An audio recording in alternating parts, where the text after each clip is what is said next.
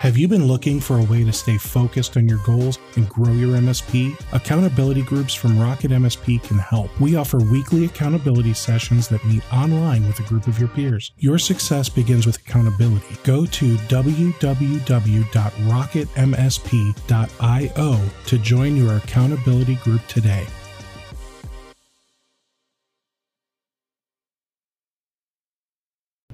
If you haven't heard about Anchor, it's the easiest way to make a podcast. Plus, it's free.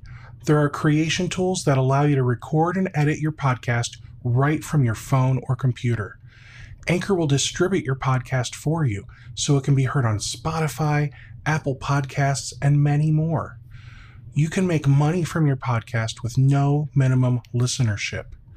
It's literally everything you need to make a podcast all in one place. Download the free Anchor app or go to anchor.fm to get started. All right, so let's start over. I'm going to mute all in just a second.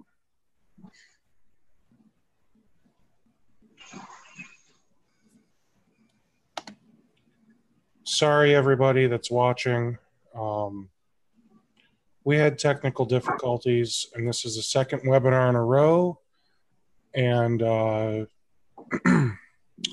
Crowdcast is not going to let this happen again, or else Crowdcast is no longer going to be a provider. And that's the nicest thing I can say about that right now. All right, I just did a mute all. Uh, Steve and Travis, you guys have the ability to unmute yourselves. Um,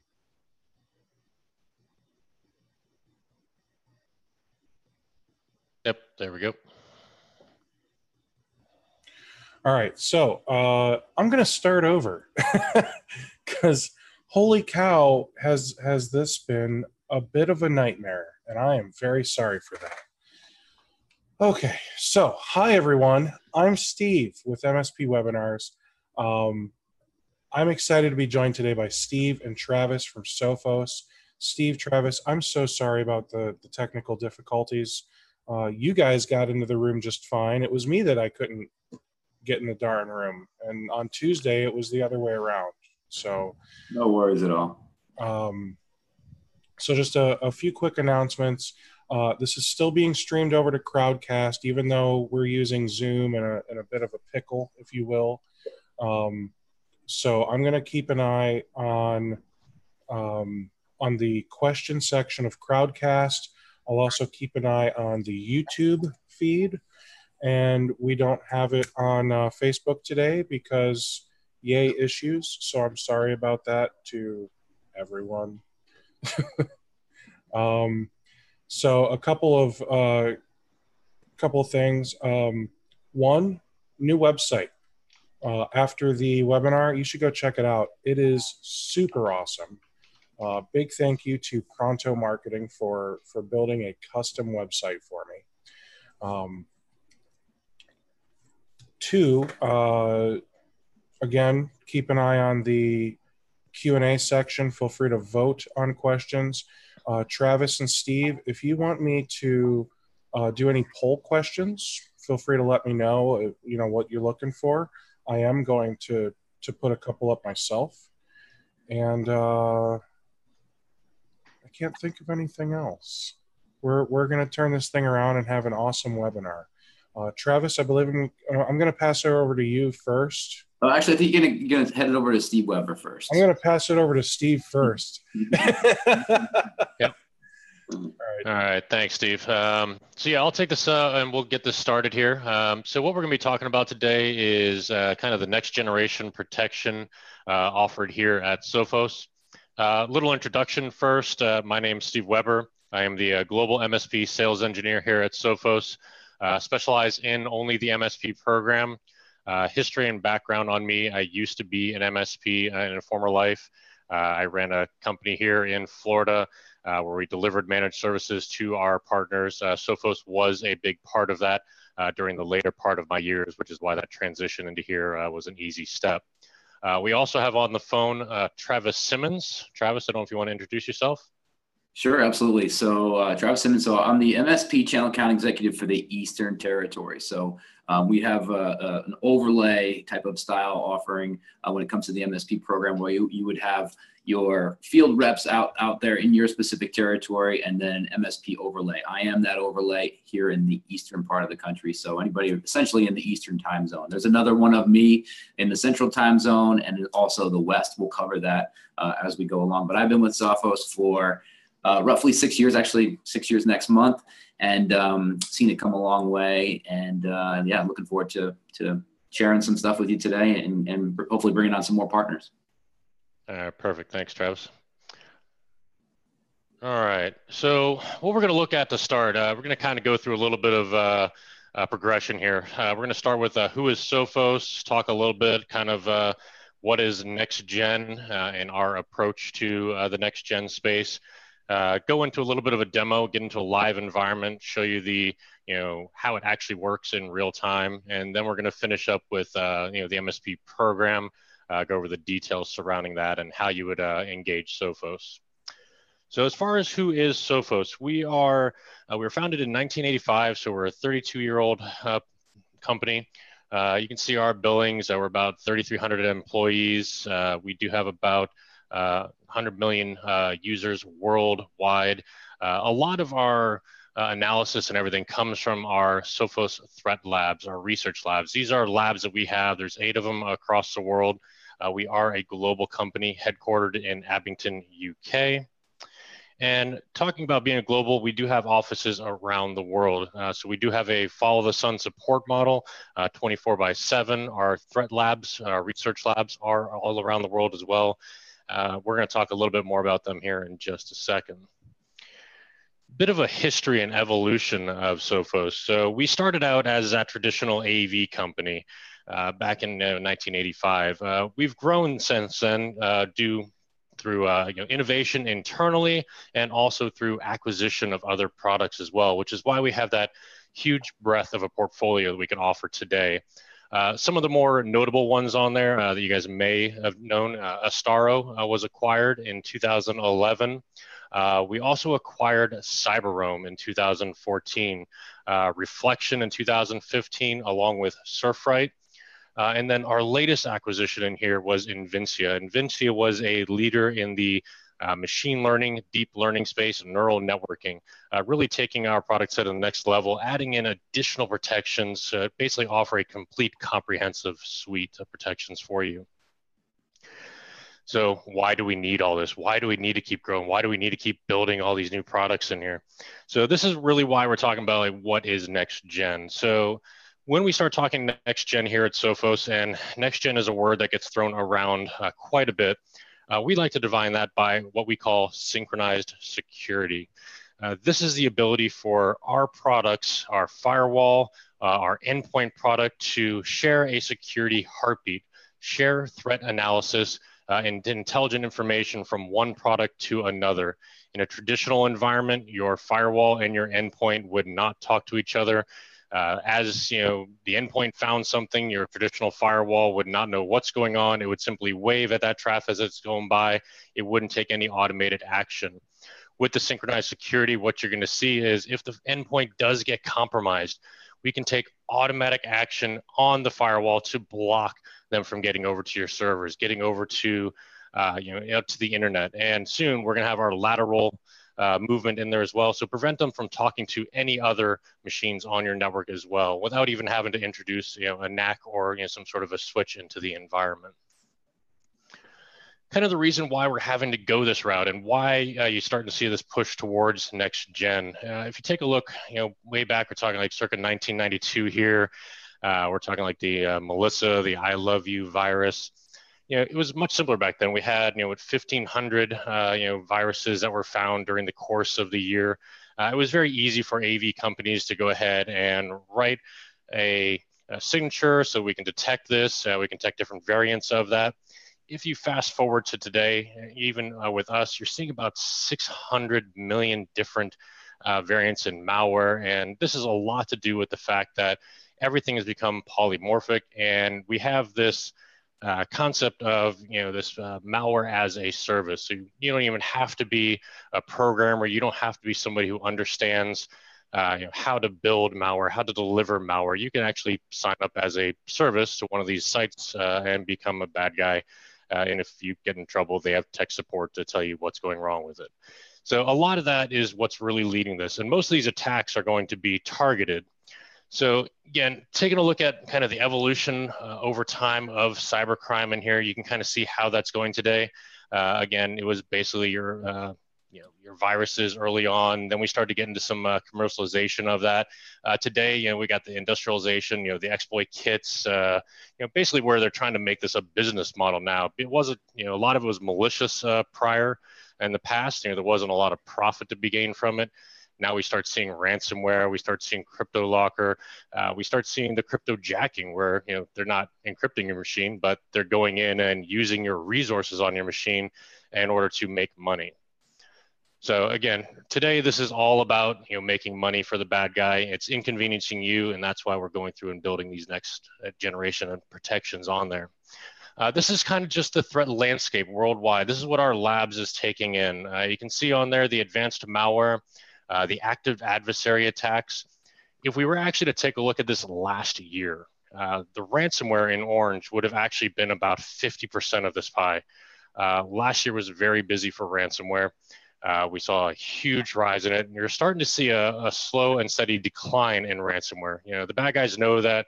You know, we're getting very good at preventing uh, the ransomware attacks out there, and they're starting to look for other avenues.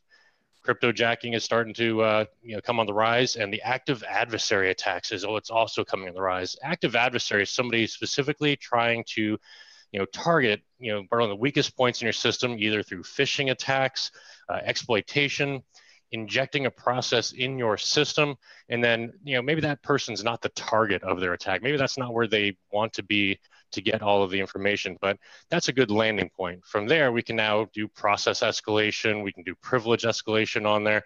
Uh, we can now pull out you know, credential theft and you know, leverage a, an admin account for the local box on there and start moving laterally in the environment until we find you know the payload what we're actually looking for. At that point they can steal that data, hold the data ransom, you know, leak the data, whatever they need to do, sell it to a competitor. So again, very important to take a look at those as well. Again, this just slide really talks to the fact that we're in that age of a single use malware. This is why that number is so high. Uh, this is our Sophos Labs. We receive uh, in excess of uh, 400,000 pieces of malware and spam each day and of that, 75% of that is only seen by a single organization. So we don't ever see it again. And again, that's because when they're in these exploit kits, uh, they're in this, uh, you know, bad guy as a service model. It generates, you know, a code for them specifically for their attack. So there is no signature that we would have known or seen on that when we take a look at it from Intercept X, so Intercept X is our next generation product. Uh, that's what we're using to take a look for ransomware, look, looking at exploit detection on there, bringing in the machine learning components. And what we're looking at is how do we break the chain? How do we break the chain of getting the bad guys into that system where they want to land? If you look at a traditional AV uh, here in blue, uh, pretty much you have your you know, diskless and your in-memory attacks. Uh, you've got your on-disk attacks. You know, something has to land on there. You know, what we're seeing a lot today is the exploitation of uh, your machines through you know programs that have not been patched. You know, them using those exploit techniques. Most attacks will have anywhere from two to three different types of exploit techniques involved in a chain. Now, when we're talking exploit techniques, this is not going to be, uh, you know, the exploits, so the the vulnerabilities of your applications. We're not talking about the thousands of different vulnerabilities. We're actually talking about the 26 to 28 known techniques that can be used to compromise those vulnerabilities of those applications. So it's a much smaller pinpoint to look at and when we're looking at the techniques that can be used to compromise versus going in and looking at you know trying to patch for every single vulnerable application so this is some of the chain in here where we can actually see them get in and, you know, break into machine, whether it's a memory corruption on the triggering, which is actually what I'm going to do uh, in the live demo. We're going to present a memory corruption inside of Word. uh, get it to launch PowerShell and compromise the machine. We're going to actually do this a couple times uh, while reducing our protection on there just to show you the layers uh, all the way through, you know, bringing this into maybe it made it on the disk, maybe there wasn't an exploit in here, maybe they just landed and they started to encrypt files on there.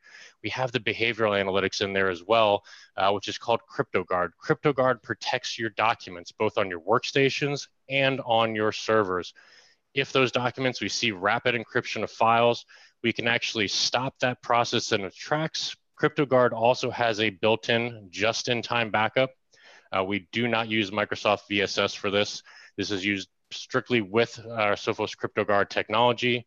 Uh, it keeps about a 500 meg cache. Again, so it's not something where you have to prep a whole drive on there uh, like VSS uh, for it to store every single file. It's not meant to be a backup and a recovery. Uh, it's meant to be, you know, if we see those files that are getting encrypted, we can restore them automatically. It's not something an admin can go back to and say, yes, I want to go back, you know, three, four days, give me this file, uh, and it's known good state. So we don't replace your backup technologies. You still need those. This is just the really quick and easy way to recover from those. Hey, real, real quick. I'm sorry to interrupt. Yeah, um, absolutely. Two things. One, for those of you joining us late, uh, this is the Sophos MSP Connect webinar. Um, two, the the stream here in Zoom looks beautiful. This is an awesome slideshow. Uh, everywhere else, it looks awful. So I'm going to attempt to stop streaming and restart the stream. If uh, if it breaks for everywhere else, I'm sorry, guys.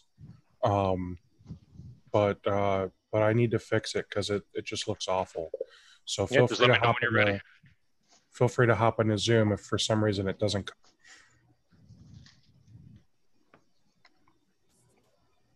There we go. All right, look better? I have no idea. We'll find out here in a minute. All right. but we'll we'll keep going anyway. Thank right, you. Sounds good. Patience. Uh, no worries. All right. So moving along with uh, kind of you know what is intercept here. Uh, you know we talked about the crypto guard. The safe browsing component uh, is definitely important, protecting the critical functions of the web browser as you're surfing online or as your end users are surfing online. Uh, and make sure that nobody gets in compromises, you know, proxy, JavaScript, anything else inside of that actual browser. Another part of the safe browsing, uh, which isn't uh, widely documented, and you'll actually see uh, it in my demo, is what's called application lockdown. So what this does is it takes a look at how programs are supposed to behave and it puts what we call an application fence around them. That application fence is going to say, all right, Word is supposed to behave in this manner. It's a word processor. If Word tries to do something uh, like call PowerShell, reach out to the internet, that's outside of the bounds of what it's supposed to be doing. Uh, let's go ahead and stop that process. Let somebody know what's going on. Uh, that way, if we have something that's, you know, if it's legit, we can go ahead and add an exclusion for it. Chances are, you know, it's not going to be something uh, legit on there, which again, we'll see during the demo. The other part's going to be, again, the mitigation of the exploits for those vulnerable applications. This is talking about the techniques that are used. Uh, we are to date one of the only vendors that has a full comprehensive list of protections for all the known uh, exploitation techniques that are out there. Uh, most vendors have a subset of kind of the ones you see uh, quite often, uh, but they do not cover all of them. So um, we can, if you go to our website or if you uh, do a Google search for it, there's a white paper called Exploits Explained. If you want a little more of an in-depth uh, look at you know, what is an exploit, uh, it's about a one paragraph per exploit type, so it's not long. It's not a very intense reading, but just gives you a good idea of you know what does that exploit do and you know, how can it compromise my environment.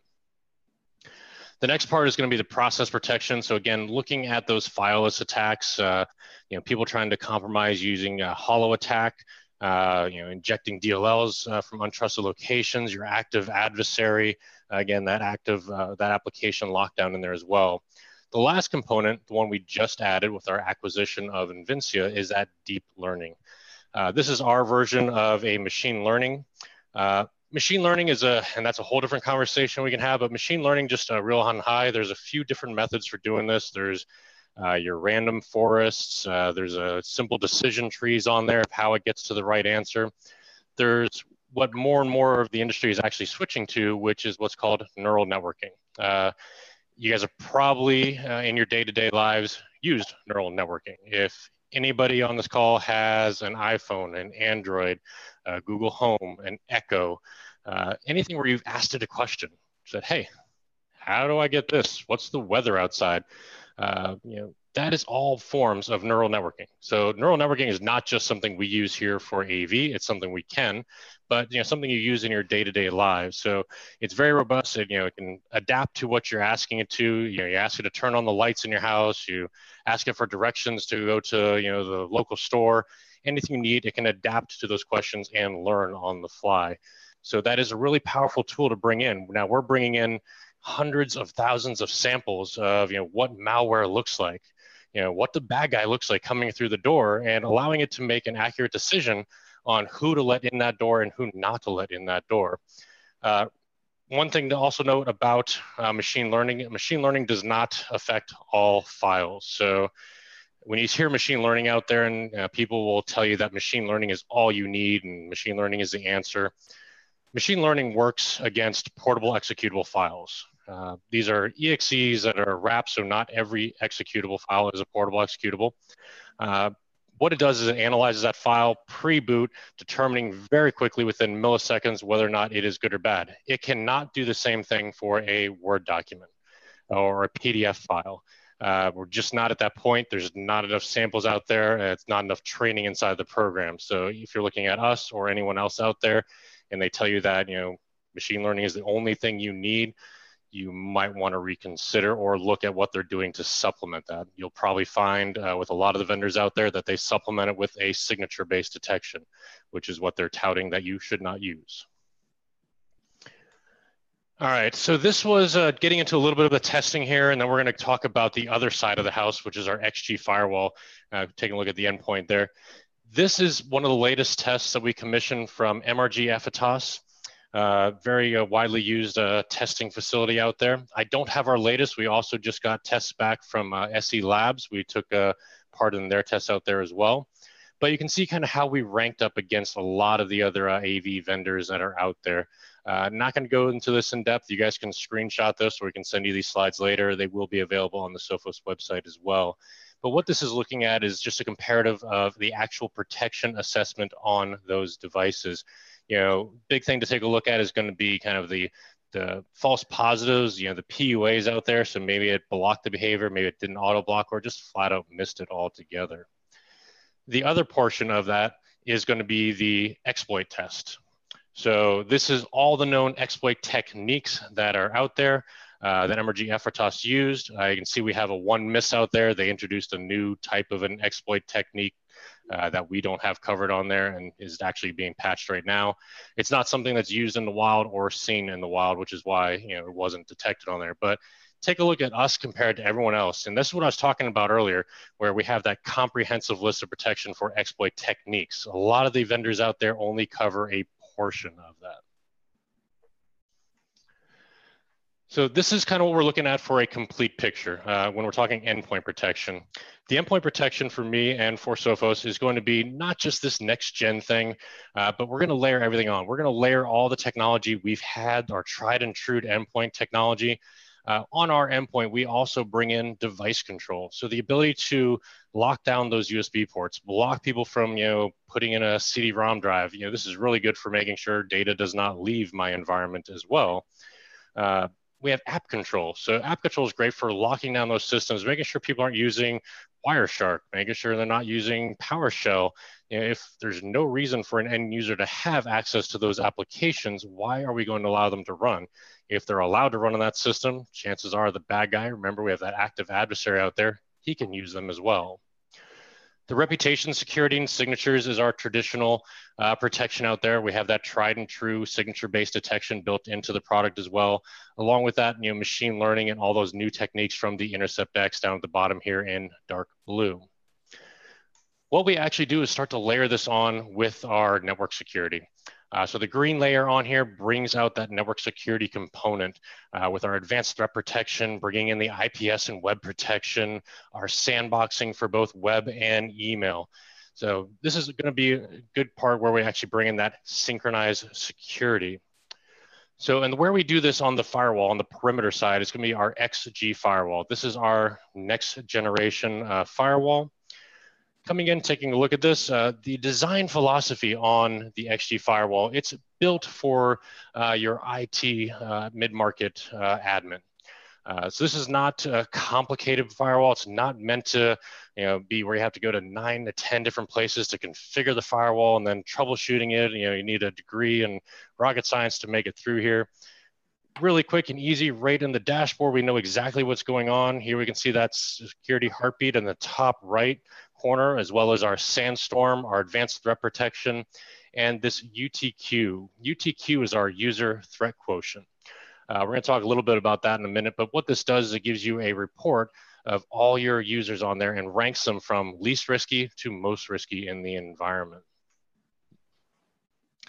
So again, some of the advantages on here with the XG firewall is we can expose those hidden risks in the environment through rich on-box reporting, uh, UTQ uh, on there as well.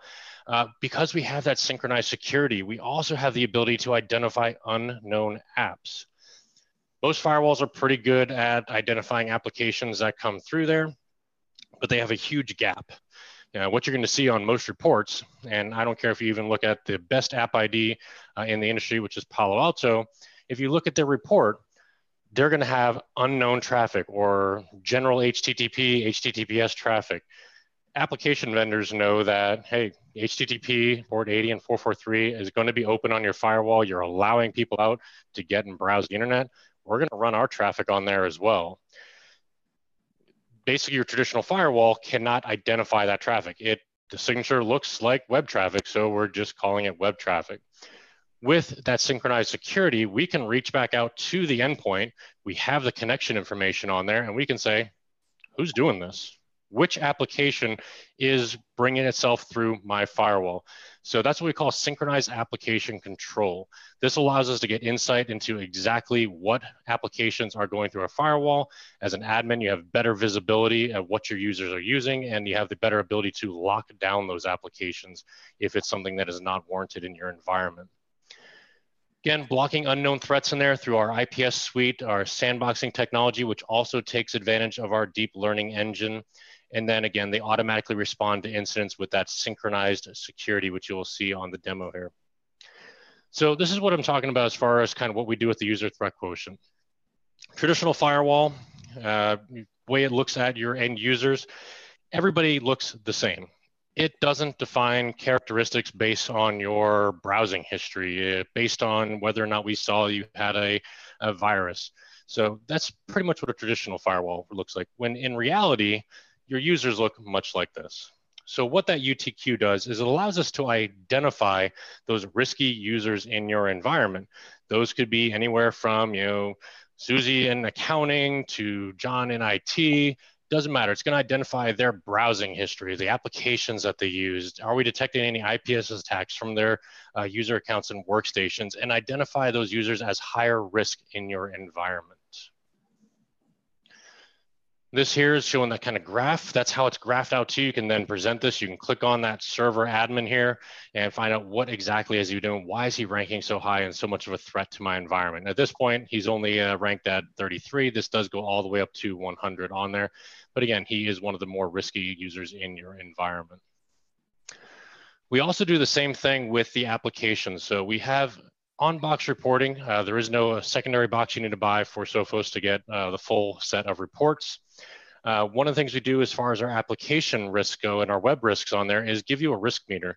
Here's the current applications being used in your environment. Here's the current overall risk level of your environment. Uh, ideally, as an admin, we want to maintain a relatively low risk. Now, this is going to be based on the risk scores assigned to the different applications. If you have people using things like torrents or proxy clients on there. Uh, you know, maybe file sharing services will rank up higher as a more risky. That's going to generate a higher risk score for your environment. All right, so we do have all this set up. So basically this is your full UTM. This is from start to finish. This is your firewall, uh, your intrusion prevention with your sandboxing on there, advanced threat protection, uh, your web protection and application control on here as well. A couple components not listed on here are going to be email protection and web server protection. Web server meaning you're hosting uh, an internal website rather than exposing that to the internet directly. You'll actually have all your endpoints talk to us and we'll actually process that information, making sure no one's trying to do any sort of SQL injections, cross-site hacking, and process that information securely and hand it off to your web server, essentially hardening your web server, making it so it's not directly against the internet. So this is what it looks like. This is again your console inside of here. This is actually a little bit of a newer uh, version, our version 17.1. Uh, we are definitely constantly making strides in there. The initial screen was our initial 17 release. Uh, with 17.1, uh, we're bringing in this cloud application component inside of here, identifying things such as Dropbox, GoToMeeting, and allowing you to apply sanctions to them. Yes, this is a sanctioned uh, cloud-based application, or this is an unsanctioned or a tolerated application in the environment. Again, giving you better visibility and graphs into what's going on inside of your environment for the synchronized security component inside here, if we click on uh, synchronized security, we can actually see that in this case, it's my Mac server uh, with Chris, the user on there, the IP address. Now, if we come in, we take a look at the ATP. Uh, this is going to be taking a look at the advanced threat protection. We can come in, we can actually see this is a C2, so a call home attack from this machine, and we can see the exact program that was running on here. This is Mac bad actor app. Uh, so we know the exact location of that program. So this is not something you would see a firewall typically tell you. The firewall wouldn't be able to tell you this is, you know, whatever, whatever exe on a Windows machine or the .app on a Mac. This is because we can reach out to that endpoint. We can gain further information. We can we know the exact string that's used on there, and we can say, all right, who was doing this? This is that program right there. Let's shut that down the endpoint can now take action on that and go and remediate that program on the system. Again, this is all done automatically. So before we get into the demo, just want to show you quickly kind of what we're going to be doing as far as the synchronized security here. So this is very similar to how I have my environment set up. I have my firewall, which is protecting my endpoints. Uh, we're going to be connected to Sophos Central. And I have a looks real server sitting off to the side on a different zone. And then we have our access out to the internet. So what's going to happen, we're going to infect one of my machines here. It's going to cause it to go into a red state. We're going to see it at risk. And then from there, the firewall, without me doing anything is going to take automated action on this. It's going to prevent me from getting to my server. It's also going to prevent me from getting out to the internet until that machine is either automatically or manually remediated depending on the needs of that machine.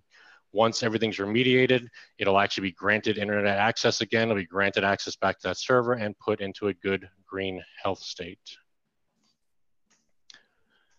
So Steve, just checking with you. Is there any questions before we get into uh, the actual demo here? No, not not yet. I I have plenty of questions though. Don't you worry about that. But I, I'm going to save all of mine until kind of the end, and um, I'm I'm just really excited to see. I, I want I want to I want to give you some feedback though, not a question. While while you get this prepared, um, I like shiny things. Oh, we're going to talk shiny things. And and let me tell you, man, the the screenshots that that you're that you're putting up there of the uh, the firewall interface, those are shiny, man. Those, oh, well, you haven't seen anything yet. Then uh, just hold on. We're going to go into root cause analysis and okay.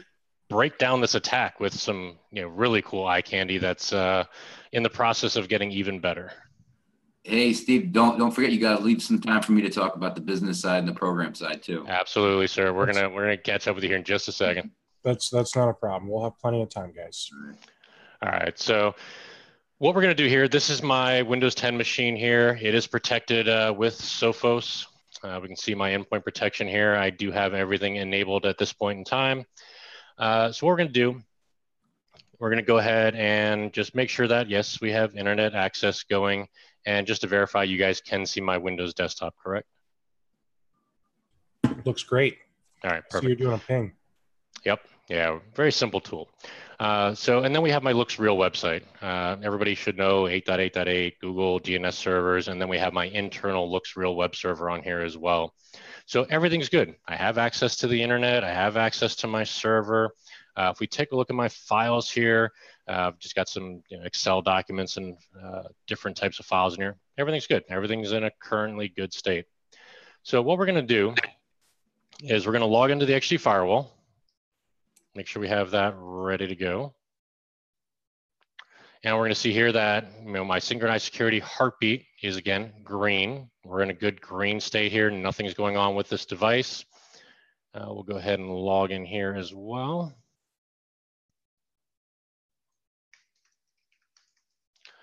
That'll just get that ready and prepped for us. So what we're going to do now is actually go over to my Looks Real website.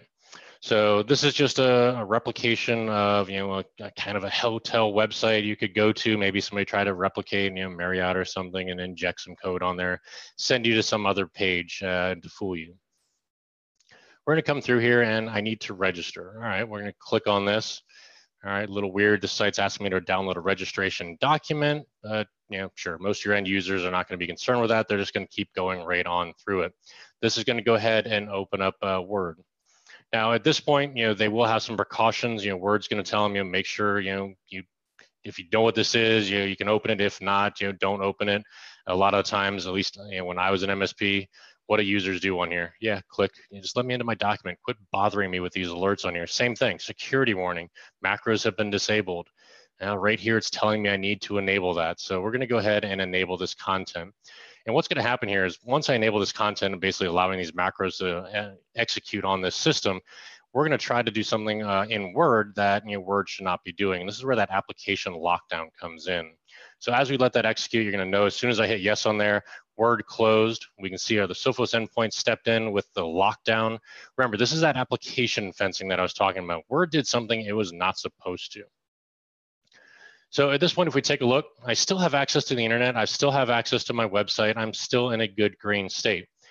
This did not compromise my machine for more than a second. You know, we were actually able to stop it before it actually executed on the system, so there was nothing to remediate.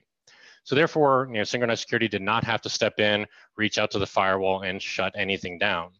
So this is taking a look at you know exploit techniques, uh, application lockdown settings on here. So what we're going to do is we're going to make this quite a bit harder. We're going to go ahead and override the settings on here. So we're going to override all these policies and we're going to turn off all the deep learning, the real-time scanning on here, all my safe browsing and exploit techniques. Basically, the only thing we're going to leave on here is the ransomware detection. Again, not something I would probably recommend you do in a normal environment, uh, but you can see all the different layers of protection we have in here. So we're going to come through here and we're going to do this exact same attack again. This time knowing that we're not going to be stopped on the application lockdown. So we're going to go ahead and open up our Word document. We're going to bypass all of our security warnings that uh, Word is trying to do to protect us because I need to get to my data and I need to find out what's going on. And at this point, if you watch down the bottom, and most users wouldn't notice that, it happened real quick. We had a PowerShell that popped up. Now, Sophos has uh, prompted that we had a ransomware attack on here. We had confirmation exe uh, that was stopped in here. If we actually go ahead and minimize these and take a look, I'm in a red state. Threat was detected. If we take a look at my access to my server here, I'm not allowed to get to there. Uh, if we take a look to the internet, I'm not allowed to get out there either. I'm currently in a security lockdown state. We take a look at the actual XG firewall and we'll see that I have one system at risk. And we click on that. This is my Windows 10 lab machine. 32 seconds ago was changed into a, a uh, red state. And basically what this is doing now is it's going through and it's running through a cleanup. We can see Sophos found no threats on there. It's going through an automated cleanup of that system. So it'll actually make it to where uh, we upload all the data to Sophos Central as to what happened. So what we'll do now is we'll actually come in and take a look at these attacks from the Sophos Central admin dashboard. The Sophos Central Admin Dashboard is the customer level. This is this customer container where we have your endpoint technology, your server protection technology. We offer mobile device management, full disk encryption, wireless management, email gateway, and phishing training through a single dashboard for your customers. So this is your customer container here. And what we're going to be focused on are the alerts that are in here. So if we take a look at our alerts, uh, we can see there was ransomware detected inside of here. Uh, we can actually go in and start to take a look at you know, exactly what happened. I have that grouped inside of here. I can ungroup that, see this was a ransomware detection, confirmation EXE on my Win 10 lab machine with Sophos logged in there. That's great, and that's what normal AV would show you. So let's go in and take a deeper dive as to you know what happened during these attacks. You know what happened you know, when we clicked on uh, that you know, link from the internet. So we're going to take a look at the first one while it's still processing my second attack on there. This is what we call root cause analysis. Root cause analysis is going to give us the details as to what happened during this attack. Giving you the detection, which in this case was the lockdown, where it happened, my Microsoft Edge browser, the files that were potentially involved in this, the you know where it happened and when it happened on my machine. The one thing you're not going to see from a normal AV product is the root cause that this happened from you know, Microsoft Edge on that machine. So we can actually come in, we can take a look at the artifacts. This is going to show me all the business files, the processes that were run. We can see Microsoft Edge, we can see my WinWord process in here. Uh, remember, we can see that memory compression. We talked about that application lockdown, one of those exploit techniques, uh, compromised Word. That was that memory compression used inside of this attack here. We can then come over to the eye candy portion of this, the visualization, and show you exactly how this attack happened in real time. So we can see here that root cause, that red dot on here, and then that beacon event. The beacon event's a point in time which we stopped that attack.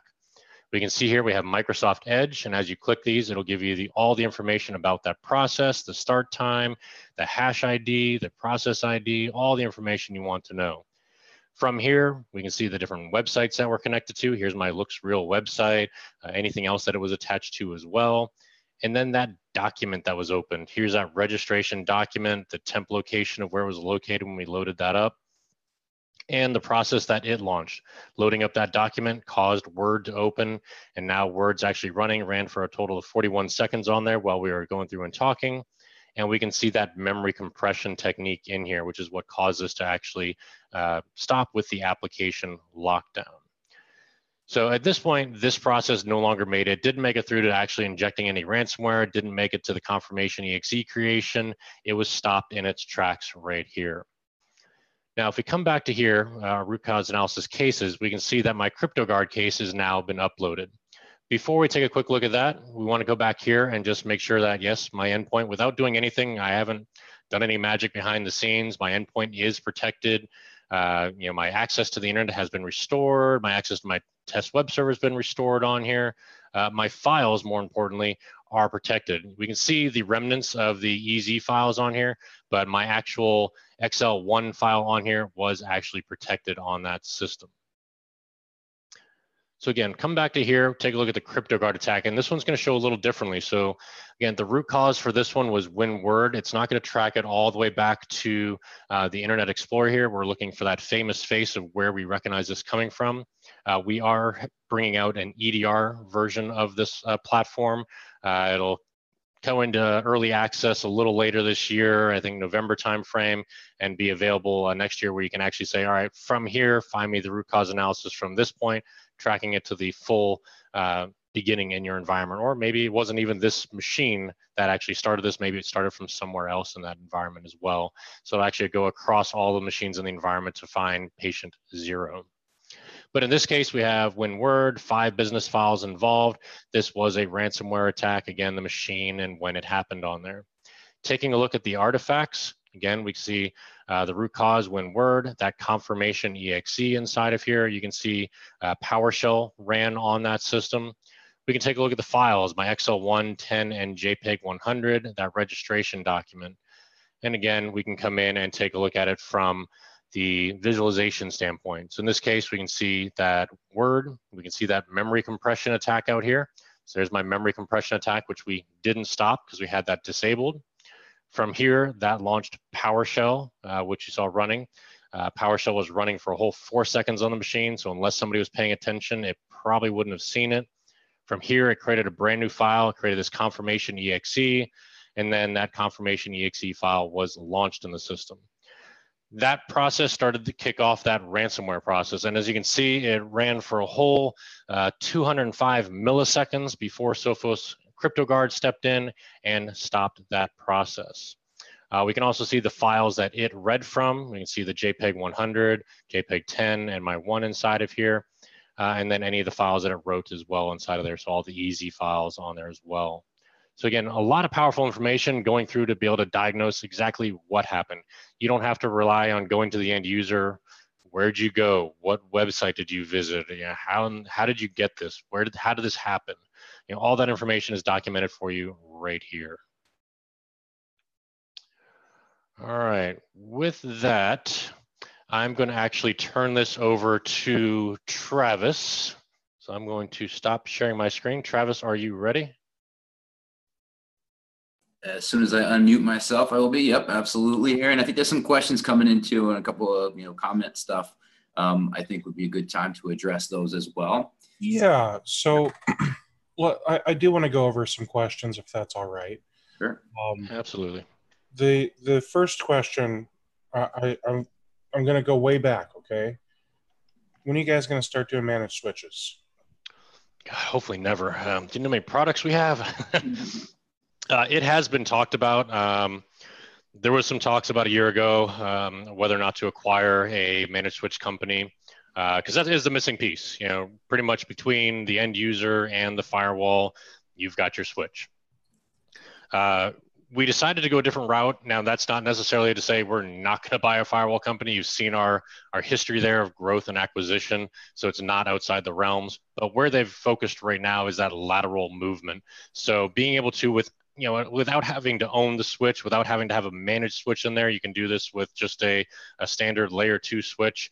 Being able to tell all the other endpoints out there that, you know, hey, this Sophos workstation here, WinLab 10, is infected. Don't talk to him. So basically stonewalling that uh, workstation, basically going into the room and saying, all right, nobody in here talk to Travis. You know, if he's if he's talking, just just mute him. He's he's not there.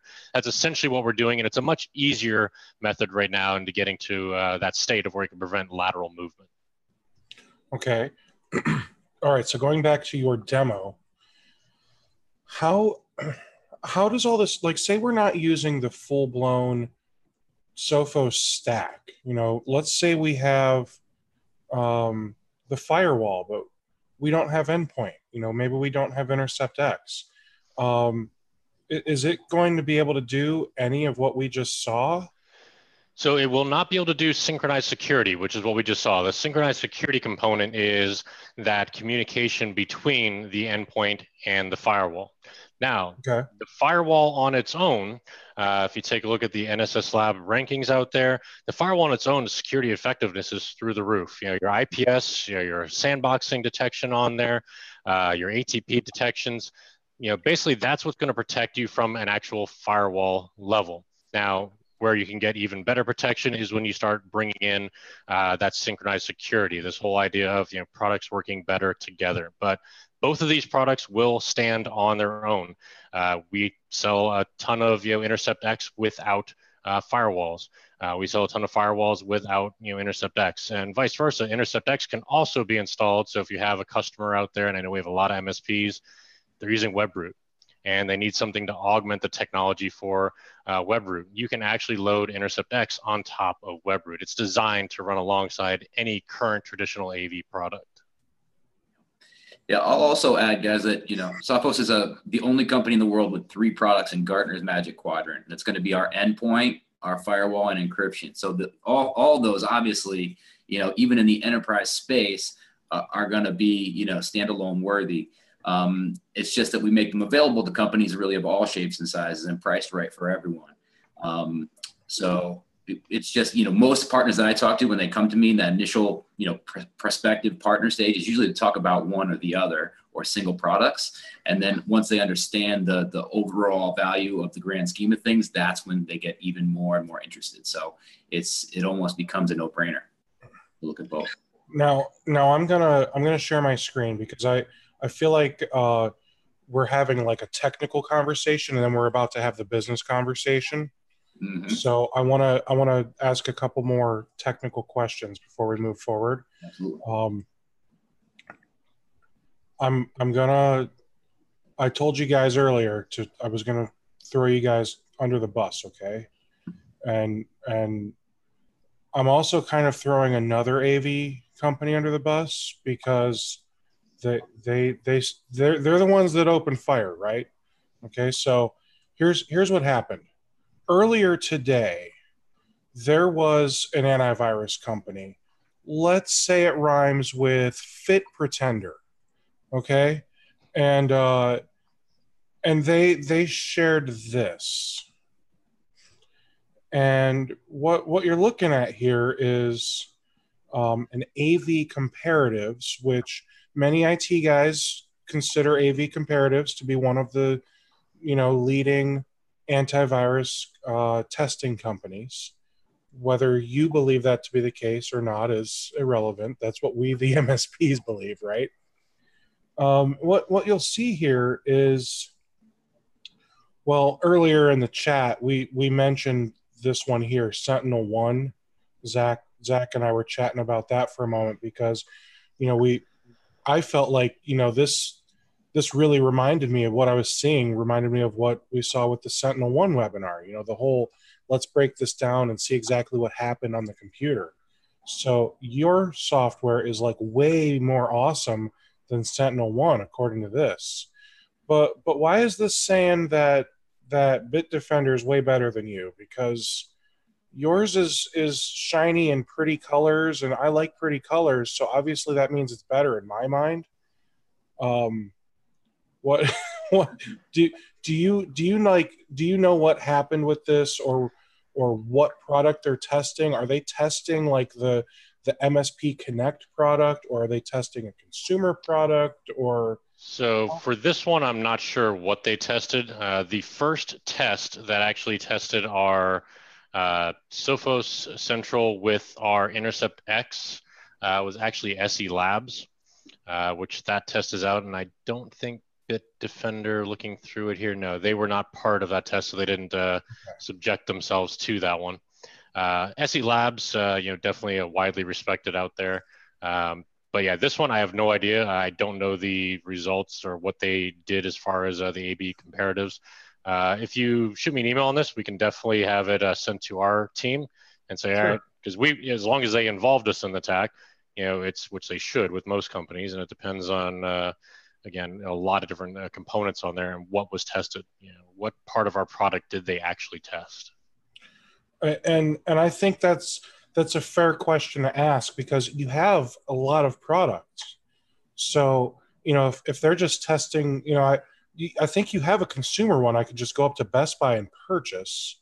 Well, so we have a consumer one that you can actually go online and get for free. Right. So I mean, are, did they test that versus Bitdefender, or do you know? So I, I think it's fair to ask what on earth did they test.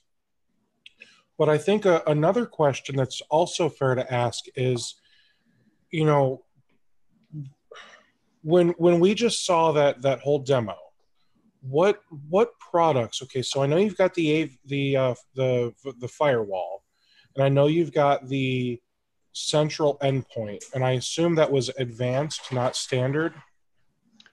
Yeah, so the well, so we're getting ready to change a lot of names. But the advanced only thing that really does is add in the device control, the application control, DLP, web protection into the product. The security part is the same as standard. Uh, okay. Where we start getting into the other part is going to be the Intercept X, uh, which you know adds on to our endpoint protection to complete that puzzle. So what they probably did is they tested uh, maybe the endpoint standard uh, on there, just a file-based uh, detection, and tried to run exploit tests against it. Which you know, if you're not using our exploit technology, it's not going to pick it up. Gotcha.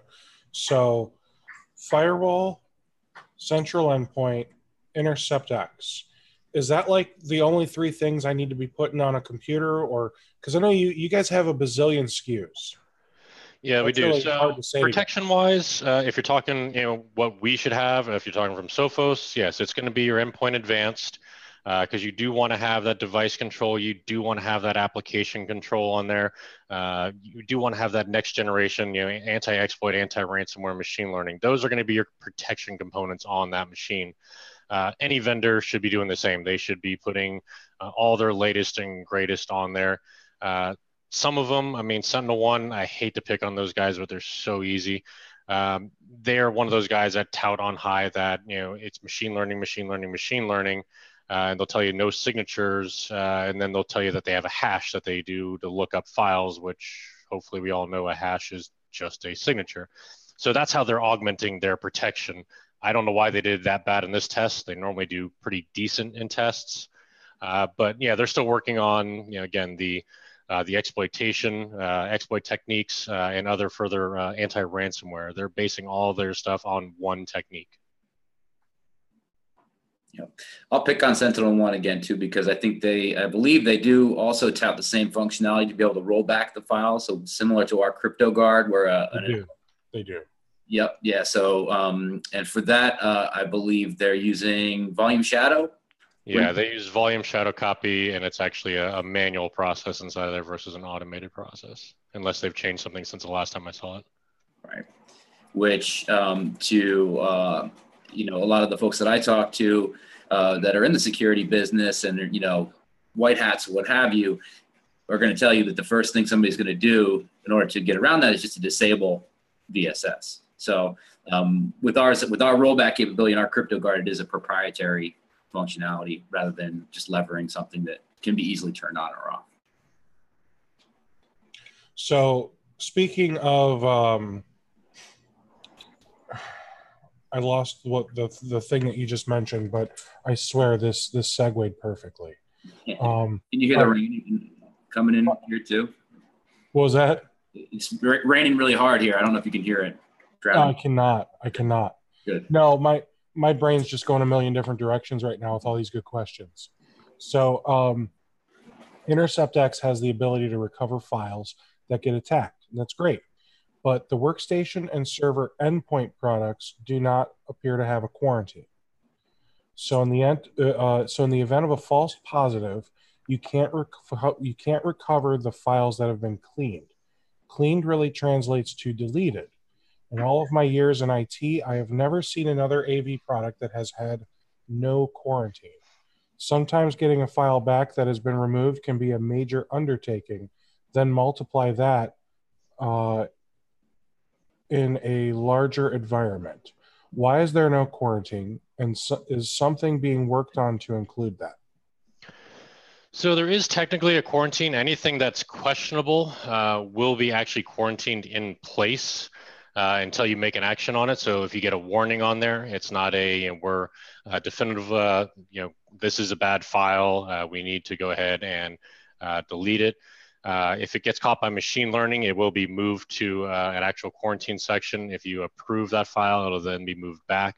But we did get rid of the whole idea of this kind of quarantine folder, which you used to have with a traditional AV product, uh, where you go and it just houses all your files on there and somebody hopefully someday goes back and cleans up those files. And if not you have malware files sitting there forever and hopefully uh, you know they stay contained. So yeah it is a little bit of a different approach to there. Again if it is a questionable file a questionable pua on there uh, it will be contained in place versus being moved to a folder. Uh, if we do flat out delete it uh, then chances are it's because it has a very high conviction rate on there. We detected actual malware inside of there, and you should probably get another copy of it versus you know going and grabbing that copy. Okay.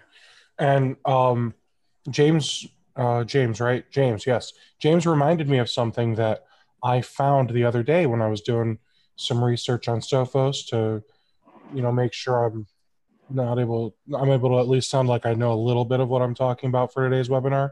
AV comparatives, I couldn't find any tests beyond 2016. So I don't understand how Fit Pretender has, you know, a last revision March 23rd, 2018 AV Comparatives logo with you guys on it. Couldn't answer that either. Yeah, I'm not sure.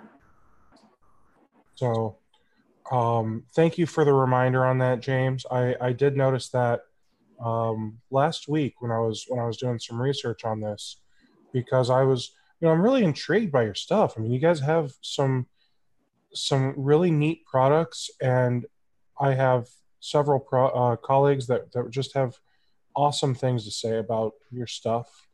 Um, so yeah, you know, you have, it, uh, you do you wanna have five switch. seconds so I can share my screen again real quick? yeah, yeah, yeah. And you guys will be able to get this off of our website uh, as well. Uh, sorry, I don't want to take too much time from Travis here, but this is definitely uh, worth showing. So we'll show my desktop here. Uh, so this is SE Labs. This was uh, just released. If you guys you know, know SE Labs, uh, they do all their testing. This is the uh, April through June. They have a small biz- small business edition, uh, endpoint protection, and an enterprise. Uh, we have both of them out there as well. Uh, but just to kind of come in now, Bitdefender again didn't submit themselves to this, so they were not part of the testing on here.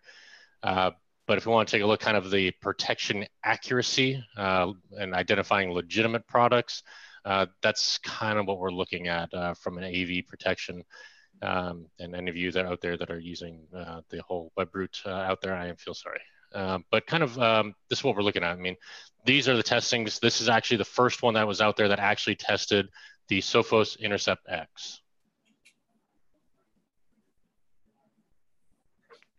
Not to harp on that too much, but I will let you have the screen back here, Travis.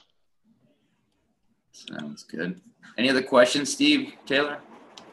Not at this time, no. And uh, j- just uh, real quick in the chat here, James did put a link to the AV comparatives that that he's looking at. Business Security Test 2018, March March through June, and you you guys aren't on the list. So obviously this is March through June and not December through February. Yeah. But I mean, that's I'm going to call it concerning. Yeah. So we, we actually have an entire uh, team here that's dedicated to competitive intelligence. So, Okay. and, and that's something that our partners can also contact as well. So if you're in a deal uh, and you're looking for some some information or battle card against whatever you're competing with, um, that they'll actually support you on that as well. So we can we can actually uh, inquire with that that team here. Cool. Use that as a follow. Go ahead and uh, take it away, sir.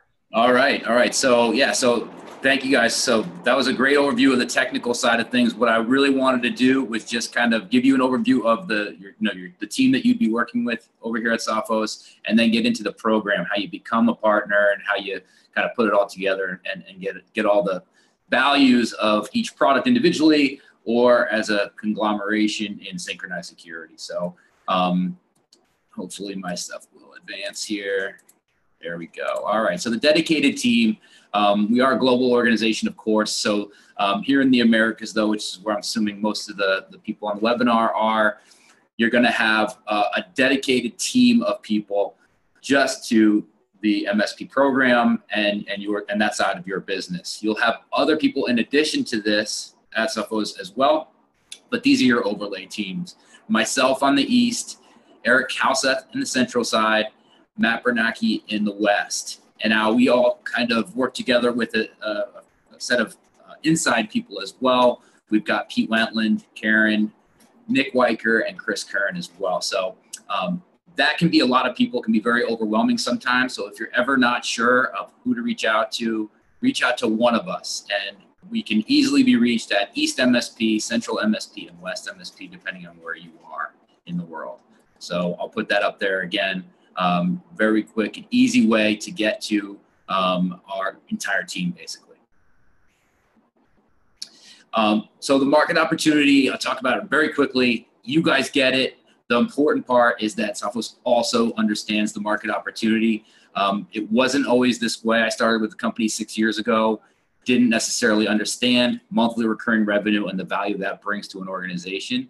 Um, we are very, very successful with this program right now. It's only about three years old, and that has raised a ton, a ton of attention from other people in the organization from the top down. So we're putting significant investments into this and into our partners, understanding that, trying to get to that win-win that you, the same thing that you guys are, right? Where the customer is secure, the partner's happy because you're, you know, you're making money, and then we're making money as well. Um, so that's what it really all comes down to. You you get the Sophos advantage because we have so many different layers of security and so much, uh, you know, insight into all these different security threat vectors, we have that unique advantage to be able to bring them all together. I saw in the in the question window some talk about SIEM tools and things like that. Yes, absolutely. You can go out and you can purchase SIEM tools. You can get, you know, trained users and, you know, very expensive trained users to be able to manage them for you. Um, all that Sophos is trying to do here is bring that all together into an easy platform for our partners to leverage. We call that Sophos Central, and that's I'll, I'll show you kind of what that how that looks and feels here in a second. First, though, we want to go through the program. Here are all the different technologies that are available in the MSP program. They're available in the MSP program because they are available in Sophos Central, our cloud platform. That includes our XG firewall. The XG firewall, I guess you could say, is not uh, you know managed in Sophos Central exactly, but it is still you know you still do get that zero cost cloud-based central management for your firewalls, and we want to be able to include that in the program. So everything on this list, including the XG firewall, is going to have a monthly pay-as-you-go license option for it. One caveat on the on the hardware side is that is an upfront cost today. Although there is talk of, of making that um, a, another you know hardware as a service model here in the near future as well. That would be awesome. Yeah. Yeah. Um, yeah. Everyone wants it. It's just working out the, the logistics for sure.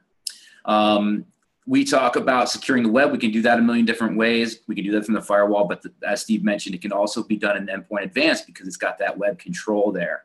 Securing the email, we bought Reflexion a few years back. A lot of you are probably familiar with Reflexion. Um, we have stripped out the, the, a lot of the technologies, introduced a lot more of our own technologies into that product, and then inserted it into Sophos Central so you can manage it from the same place. That's available here today. It's a cloud-based anti-spam solution. Um, Reflexion still exists, but we have this kind of running side by side as well. Wireless, that's a big one that, that um, is huge for us as of very, very recently, where we just released our latest wireless access points. We've never, you know, our wireless access points and the way that they're managed has always been good, but never great um, until literally um, the release of the new ones, I think earlier in the week or late last week. Um, there's two ways to manage them. It's one is from the firewall itself. So if you have a Sophos XG firewall on the customer premise, the, the wireless access points can be managed from there. If you don't, you can still connect them up to Sophos Central and manage them from Sophos Central. Uh, the difference there is that on the Sophos Central side, if you're managing them there, it does need a license versus on the firewall, the firewall's already got the license. So um, the base license includes the wireless functionality. Phish threat is the simulated phishing attacks that you can push out through Sophos Central as well. And though that is by far, I wouldn't say by far, but it's, it's definitely the fastest growing uh, of the, the modules here. Um, so again, the ability to, to send out simulated phishing attacks includes um, you know ongoing user awareness training and everything that you'd expect in a security training program. Um, the uh, I'm going to talk a little, touch a little bit more on that in a minute here as well. Steve talked about endpoint versus next gen endpoint. That's going to be our you know endpoint advanced and intercept X. They can run together as the same install, side by side, or if you've got a traditional signature based endpoint that you already like, you can run InterceptX alongside that to add additional value and protection. Mobile device management or EMM enterprise mobility also in the program. Um, server protection. We do set aside server protection from traditional endpoints. It's purpose built server protection. A lot of people, if you're familiar with Sophos, know that we just came out with um, InterceptX for servers. That is essentially just Server Advanced. It's just a renamed version of our Advanced Server product, and it now includes all the components of InterceptX, like the crypto guard, the root cause analysis, the advanced malware cleanup, and the machine learning. Okay, so in the server world, we've got standard and advanced. The advanced version in the MSP program has just been renamed InterceptX for servers, but we just haven't changed that on the MSP program yet. So if you're wondering that why that that differentiated differentiation is there. And then finally, we we can talk about um, enforcing hard drive encryption, protecting the data. Full disk encryption, leveraging the native disk encryption in Windows and Mac, also available. This is a lot of different products. And like I said, there are, it's very uncommon for someone to, to, to come to my attention and say, hey, Travis, I'm looking for all these products. And I heard you can do them. give them to me now, right? So it's usually one or the other. So everything is a la carte. Again, the, the name of the program is MSP Connect Flex. We want to make it flexible. So whether using one or all of them or multiple, um, all everybody welcome. I mentioned Phish Threat earlier that I wanted to chime back in on it. That's because there are a lot of products that are very similar in the organ in the industry today. Um, you probably know KnowBe4, Phish there's several other ones. Essentially, they do the same thing, um, feature to feature. The, the main attraction here, I guess the additional attraction, other than the fact that it's all managed in the same place as all the other security solutions that you may be leveraging from Sophos, is that from a pricing perspective on this program, we're only charging you for the months that you actually phish the users. You may be using the product, the training, and the ongoing, ongoing user awareness and response all 12 months out of the year. However, if you're only phishing your users quarterly, then you only receive four charges. So that's very huge, and that's probably not very well communicated. So people usually look look past that when they look at the pricing. It's really really even lower than it looks on the pricing sheet because of that that fact. If you're i mean if you're phishing your users every every month then it, it is what it is. But most people don't. The the program at a glance one vendor one dashboard one program that's the message that we're really going out. And we, we when we started this program three years ago um, and i'll talk about how that all works so when i talk to any new partner the first thing i do is i ask them what are they leveraging for you know, for example, firewall, and I'll get something something along the lines of Sonic SonicWall, Fortinet, WatchGuard. Name your firewall there. Then we start talking about wireless access points and how you're doing that. Get Meraki and Aerohive and a few others. Then we start talking about email. It's going to be, you know, the McAfee's of the world. Maybe it's Reflexion. But the point of the story is that there's generally a different vendor that they're leveraging for each one of these different threat vectors that are out there. The concept here with Sophos is to bring it all into one. I'll repeat it again. You don't have to use every single product on this wheel, but as you do add more and more, it's going to add more and more value for a lot of different reasons. Not only are the products going to be talking to each other, but they're also you'll have that consolidation, that vendor consolidation, so your costs will be less there for, for management and everything else. When we talk about management, it's we're talking about the partner dashboard and what we call Sophos Central that that cloud platform. We say one dashboard. Um, however, as, as you can see here, there are three possible single panes of glass here, depending on who you are. The partner dashboard is what I'll be jumping into, and that's where you're going to spend most of your time. That's the multi-tenant console for partners. A couple of screenshots here. I'm going to actually dive into this, so I won't go too far into it. Um, we do have uh, recently enhanced MSP alerting here uh, with the ability for you to um, uh, uh input a, a, single email address where these these uh, alerts come to. Um, and then it also contains the email alerts also contains the information that you're going to need to be able to trap that and parse that with with any kind of, of tool that you you know ticket creation type of things. You'll see your usage. You'll see your monthly page go licenses versus term. There are you do have the ability to um, to deploy term licenses one year, two year, and three year as well. We have PSA integration today with uh, ConnectWise, and then there is a roadmap for Autotask as well. This is from a billing perspective, API level stuff, so that you can sync up your central usage into your ConnectWise agreements. Kind of looks like that. And then um, the team, uh, most notably Steve Weber, who, who uh, give us the intro here and the, the technical overview, um, has been working a lot with a lot of the RMM tools that are out there today. We have current integrations with um, ConnectWise Automate as well as Kaseya. But if anybody has really any RMM platform that you're leveraging, we have the ability to um, automate the deployment uh, in some kind of way. So reach out to us if you're not a ConnectWise Automate or Kaseya. And then, of course, once you're part of this program, you're going to be qualified for the dedicated VIP MSP support, which is going to come along with a VIP email address as well as phone number, which is essentially going to get you past that level one uh, support level where quite honestly, most people get hung up there because that's designed for those users, you know, the, the consumers that are not consumers, but our end user customers to, to reach out to. So you really want to get to that partner support where we, we know that you've been, you know, trained and you can give them access to all the right resources. Any questions coming through, Steve? Yeah. So you have a really, really awesome and encompassing program. Now, how does I, I know that you've got like, you know, per user stuff, per device stuff. How how does all that work? Is that like um aggregate? Mm-hmm. Yep, we, are going to be going into the program here and how that all works, and then we'll also talk about um, a promo for the webinar uh, attendees today to be able to, you know, get get full advantage of what we call band jumping. So I'll explain that here in a second for sure. Perfect. And then, um, does Sophos have any plans to add integration with N-central RMM? Yeah, Steve, you want to take that one?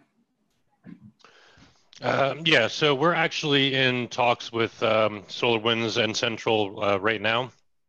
Uh, they've actually approached us to uh, bring us on as a, uh, a high-end security solution for their product. So there's a lot of back-end stuff that's being worked on uh, right now with the management teams of you know, kind of how to bring them in, how to bring them in as the master MSP so they can distribute it through N-central to you. Uh, but yes, we are working on that. so hopefully we'll have a, a, close relationship with them coming up soon. Awesome. Any other RMM tools that people should be getting excited about? Maybe like a, Atera or. I have actually never heard of that one. Uh, we have integrations with okay. uh, ConnectWise right now, uh, Automate. Uh, we have scripts built into there for deployment, on installation, uh, creating a ticket on error of install. Uh, as soon as Automate fixes their components, we'll have monitoring of the key services and uh, notifications of reboots pending for your end users. For Kaseya, we have uh, deployment scripts uh, written through there using the managed variables. So you can quickly and easily schedule that against machines and have it deployed out to there. We will have tighter integrations uh, coming to where you'll actually see us fully built in uh, with the API calls directly to Sophos Central. Uh, those are probably going to take more effect, uh, you know, starting next year. Uh, we're waiting on a couple of components with Sophos Central uh, for the team to open up the API calls for us to actually build that. Yeah, speaking of API calls too, um, I think in the, in the, question section, I did see uh, somebody ask about integration with your SIEM tool, and I think it was in, in response to the root cause analysis. But um, Steve, can you touch on a little bit on uh, how we interface with SIEM? Yeah, so SIEM is just, uh, it's uh, basically an API export of our event logs. So it's nothing to do with the root cause analysis. It is a raw dump of all the event logs in our system uh, that can be exported, I think, up to every seven seconds into your SIEM tools. Uh, there is actually an article, uh, I can actually grab that and I'll share that in the chat here as well, uh, that goes over how to connect that. It basically connects through a third party intermediary from each central admin and can dump that information in there. There are SIEM tools such as uh, AlienVault and Splunk that have add-ons uh, that can basically make some useful reports for you guys as well. Uh, other than that, you can, once it's in the SIEM, you guys can build whatever you want.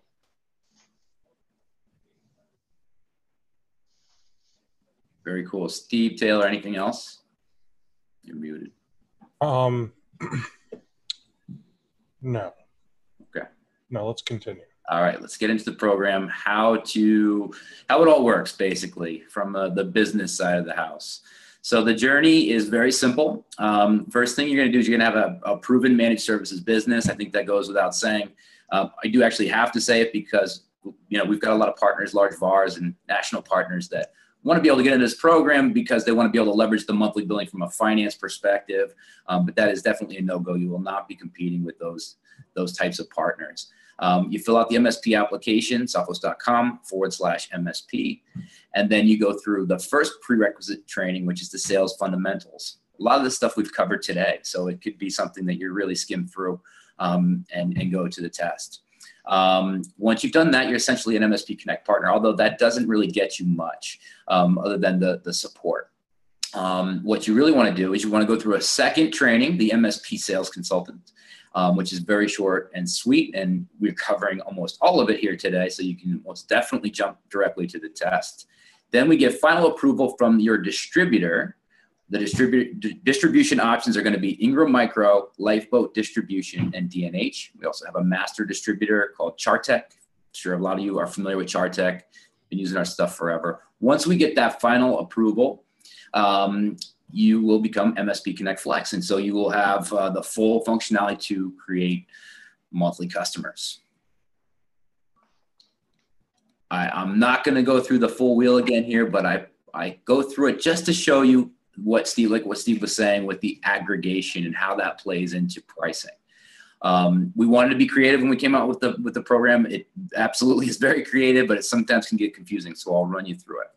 So we categorize each one of the products specifically: devices, wireless, licenses, services for Phish Threat, servers for server protection, but everything else is this user category, which means that you might have 499 endpoints and one device encryption license, and you buy at the 500 user band for everything, or a combination of all that stuff. Okay, so the more product, more licenses in each category that you have, the lower your cost per category.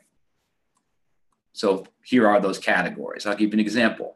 180 users, your first customer. Now that 180 users may actually be 90 people using two products, or maybe it's 60 people using three products in the user category. You've got 25 servers there, five wireless access point licenses, and two XG firewall devices.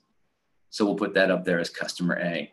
Customer B's got 150 users, five servers, and two wireless. You get the point. I won't, I won't kill it here, but we aggregate that all together. 860 users 45 servers 7 wireless access points and 31 xg firewalls across your customer base. Take the sticky note cross reference it there against that. I promise it's really actually automated. It's not an actual sticky note but um, i think one thing that i think will be very attractive that we're offering here to anybody on the webinar is that we're going to automatically band jump you. Reach out to us at those aliases that I mentioned there East MSP at Sophos.com, Central MSP, and West MSP, and request this from day one. Once you get that flex tag in, this, in our system, the, once you've been approved by distribution and completed the test, we'll automatically jump you up right there to the 1000 user band so that you don't experience that fluctuation. And how does that work with the devices or servers? Uh, we could talk about that as, as, as one-offs. The, the the promo that we want to put out there, and where it really plays in and gets gets aggressive, is going to be at the user level. So that's what we formalized here for this this webinar. But if, if there are other band jumps that we want to talk about as a one-off, um, usually what I ask the partner is, what's your stretch goal for the next 12 months? So in the next 12 months, for example, do you see yourself having 20, 30 servers?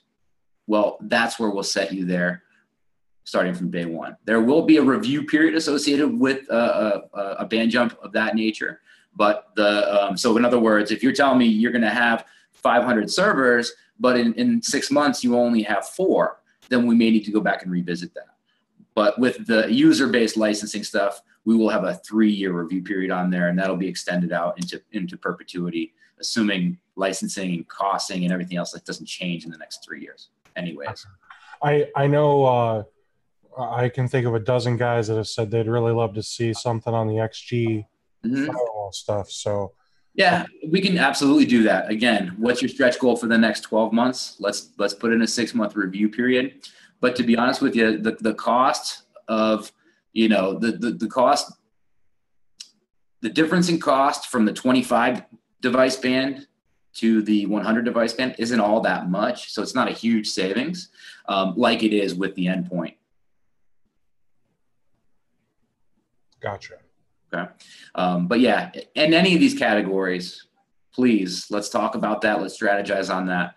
Uh, but for those on the webinar, you're automatically going to be set at the 1000 user band in perpetuity unless you get to 5000. So at, at, at the 5000 uh, user level, assuming you hit that, then the the promo is is unnecessary, becomes obsolete.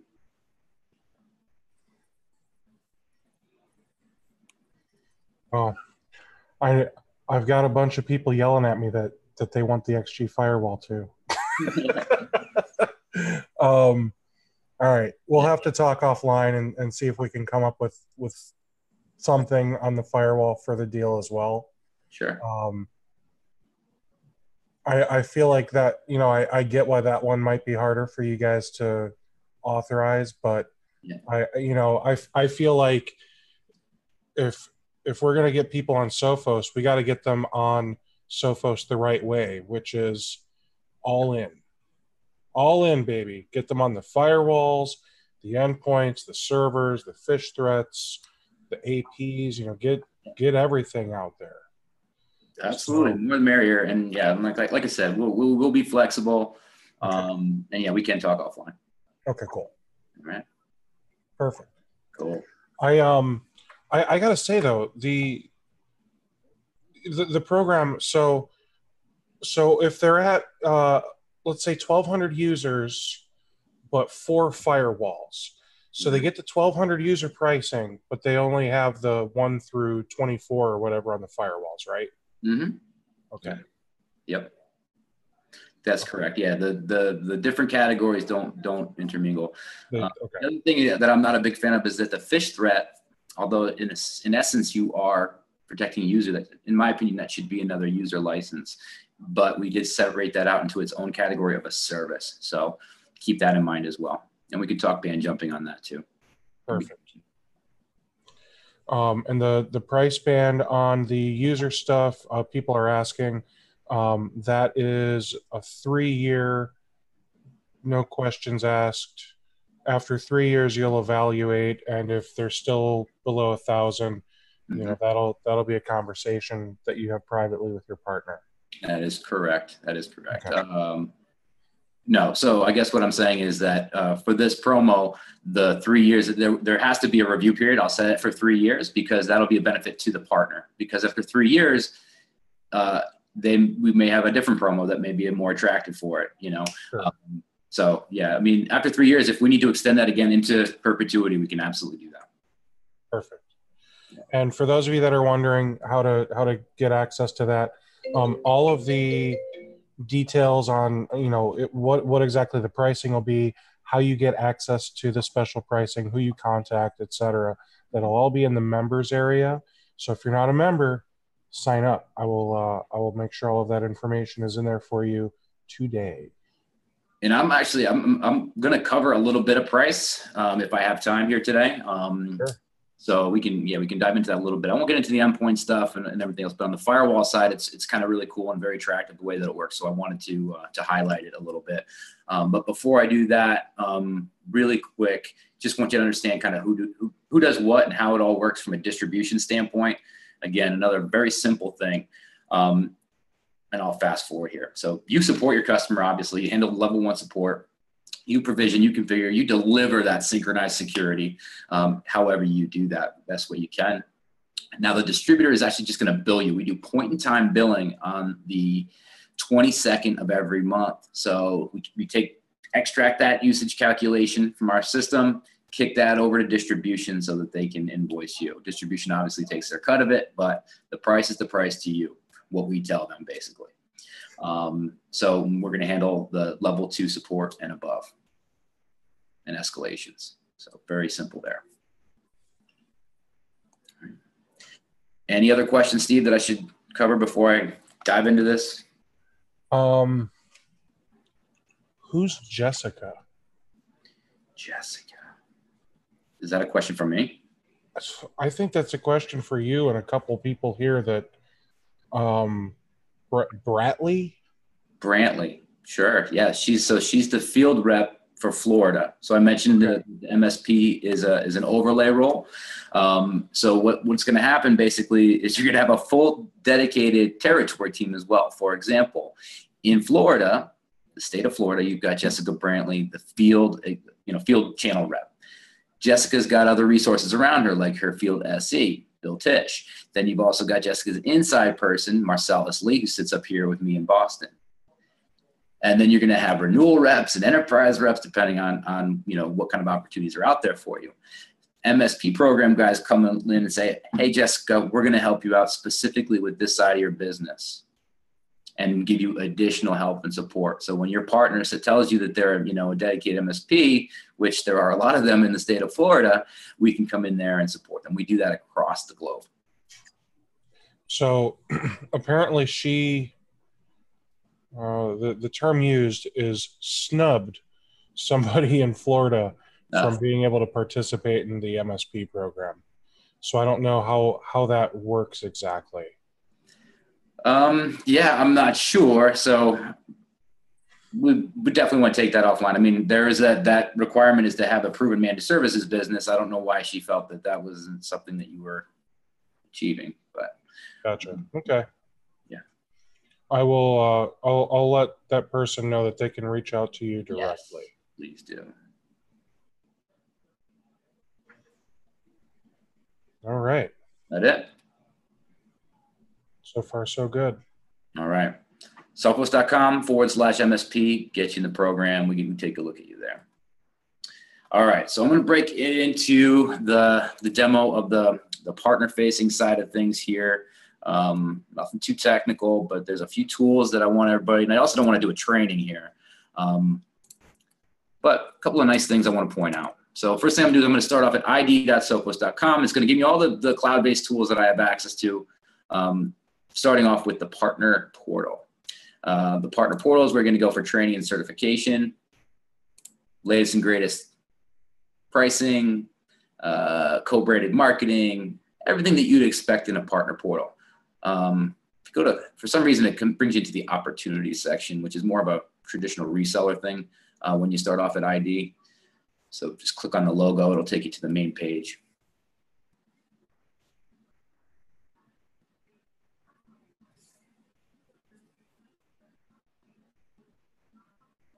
And it is actually fairly normal to take a while to load up the, that main page, but I promise it'll be quicker after this. Here we go. Okay. It's on Salesforce. What do you expect? Yeah, exactly, exactly. Love hate relationship with that. Um, so first thing is um, when you when you first come on board and you get access to this, first thing people like to do, and what a lot of them don't know that you can do, is come into the um, admin section here and add your other employees. And you can decide if you want to give them access to central dashboard or just the partner portal for training, etc. The, the thing here is that if you give them central access, if you give them access to central partner dashboard, they have full access to add, subtract, manage customers, uh, manipulate security policies, all of the above. So it's all or nothing when it comes to that dashboard today. Role-based administration for partners is coming towards the end of the year. What if we want to do any type of Sophos training for our clients' internal IT staff? Um, that's a good question. Um, yeah, I mean, you could purchase that as a professional service and as like a, a, a line item. Um, you could talk to ultimately that, that falls to our partners though, right? That's why we have partners. We are a channel only organization. So that's kind of your job to do. And hopefully before that point, you're fully up to speed on all the technology as well. You know clients better than we. Just to step in real quick for you, Travis. We yeah. do also offer customer facing uh, training as well. Uh, it's something that you as a partner can actually sell. It's a training class for the XG firewall. I believe there's one out there for Sophos Central now as well. Uh, obviously, all of our trainings for partners are absolutely free. You can come to our partner portal, but you can sell that and uh, have that out there for your customers as well if you know you have an internal staff that needs it. Yeah, like I said, it would be more of a, a line item that you actually resell to them, or use your expert knowledge that you've picked up and uh, and do it yourself. Very neat. All right.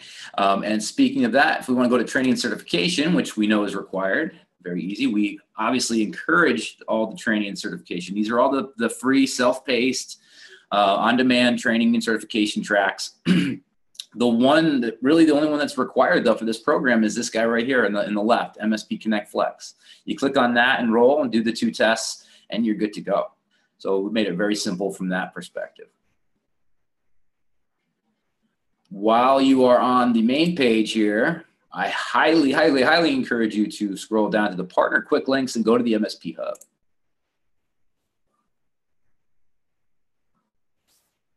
Here in the MSP Hub, you'll find really anything that you, you know, 99% of the questions that you're going to have are going to be addressed here, including the pricing. All right. Uh, how to's, video tutorials, the RMM integration stuff, ConnectWise, Kaseya's, all right here. And then also encourage you to check out the sales and marketing side of things. Got great marketing tools in here, co-branded. Um, if there's something in here that you're looking for and you're not seeing, we have obviously a very robust marketing division here and it's channel marketing stuff. So working with our partners um, so we can customize something for you as well. That's the boring side of the demonstration. Now we're going to jump right into managing Sophos Central. We could go back to id.sophos.com if we wanted to um, but it's right there in the partner portal as well. And it is going to prompt you for two factor. Which nobody actually uses that, right? Yeah. Should believe it's also available in the admin. So if you have customers that want two factor into their you own. You guys wrote that down, right? You can hack his account for the next 12 seconds. yeah. Nope, it's gone. It was already read. Um, all right. So uh, when we get to the main page, we're going to see all the stuff that you'd expect in a in a in a dashboard, right? Those high level alerts across your entire customer base. Medium alerts and informational are also there too. You're going to have information if you're selling term licenses. You're going to have that information as well as you know are they near expiration. But on the MSP program, nothing ever expires. It just goes month after month after month until you say stop. So you're not going to have any of that type of details. But again, in this program, you can sell both term and monthly. Firewall information licensing is going to be in here as well. If you ever want to get to the, the cloud-based central management for firewalls, uh, at some point it'll be fully integrated into here. Um, but right now it is a separate dashboard, but launchable directly from the partner dashboard here. So if you want to manage those firewalls, it's just going to launch into the, the, the CFM or the Cloud Firewall Manager, and that is a free tool and um, a demo for another day for sure. Um, Speaking of term licenses, though, so we have this concept of term licenses versus flex. Flex being the monthly, term being one, two, or three years. If you want to, um, and I, another thing that I'm a huge proponent of is NFRs, not for resale licenses that we give to all our partners, and I give the full suite of cloud solutions, uh, whether you use them or not. Well, that is a term license, right? It's a one year term, it's renewable at no cost as long as you're an active partner with us. So let's go through how you'd create a term license account versus a monthly account. Term license, best way to do it is start with a free trial. You, um, you click the free trial, initiate a new one, and then meanwhile, on the back end, as we issue these NFRs, you're gonna receive a license key. And my window's blocking it here, here we go. Um, apply that activation key. It's gonna take that 30 day eval and turn it into a one year term license managed directly through the dashboard, the same way as it would be as a monthly license. Hopefully that makes sense. Um, if you do have clients that want a one year term, let's say a, um, municipality or something along those lines that are more used to a, a term license agreement with their budget, absolutely resell them that one year license, start them off as a free trial, and then apply that activation key. Um, However, with the monthly pieces, one of the things, aside from all this great technology that, that Steve and I have been talking about today, um, which I'm sure you're sick of, um, but aside from all of that, what people really love about the program is the ease of transacting on the monthly licensing. You go to Sophos Central customers, you create a monthly account, you fill in the information in the form, and the customer shows up. You fill in this information, and then they show up in your list of customers. Then you start deploying the product or products that you want for that customer. And that's it. You never have to call anyone. You never have to produce a purchase order. You never have to reach out to distribution. Your bill will come from distribution, but at this point, we have not even talked to them yet or engaged them at all. So here is a nice view of what is licensed. It's probably too small for a lot to see, but across the top, we've got all the different products available in Sophos Central and then the check boxes indicate what we've actually deployed for them. White space, that's opportunity for us to go out there and talk to them about these different threat vectors that they're not necessarily paying enough attention to, like device encryption. Is it a healthcare organization that has got uh, PHI on a laptop that really does need to be encrypted? How are you doing that? There is no easier way than with our device encryption. And then the device encryption, I know with, uh, we'll just keep talking about that uh, Fit Pretender, right? yeah. Theirs is just central management of Windows uh, BitLocker keys. Okay. What's yours? That, that's exactly right. Yeah, same thing. So we okay. do need the, the, native disk encryption that's there. We do have a, a full blown on premise product that'll cover the full gamut. So even machines that, that don't have BitLocker, but that is ultimately what um, you know what we the, the challenge with BitLocker is central management key recovery and uh, and all that. So that's what we're giving you here um, for compliance specifically, right? The logging, reporting, the proof that that device is, is, is, encrypted. So if that machine goes goes missing, you really don't even have to report it. You've got the proof that it was encrypted. Okay.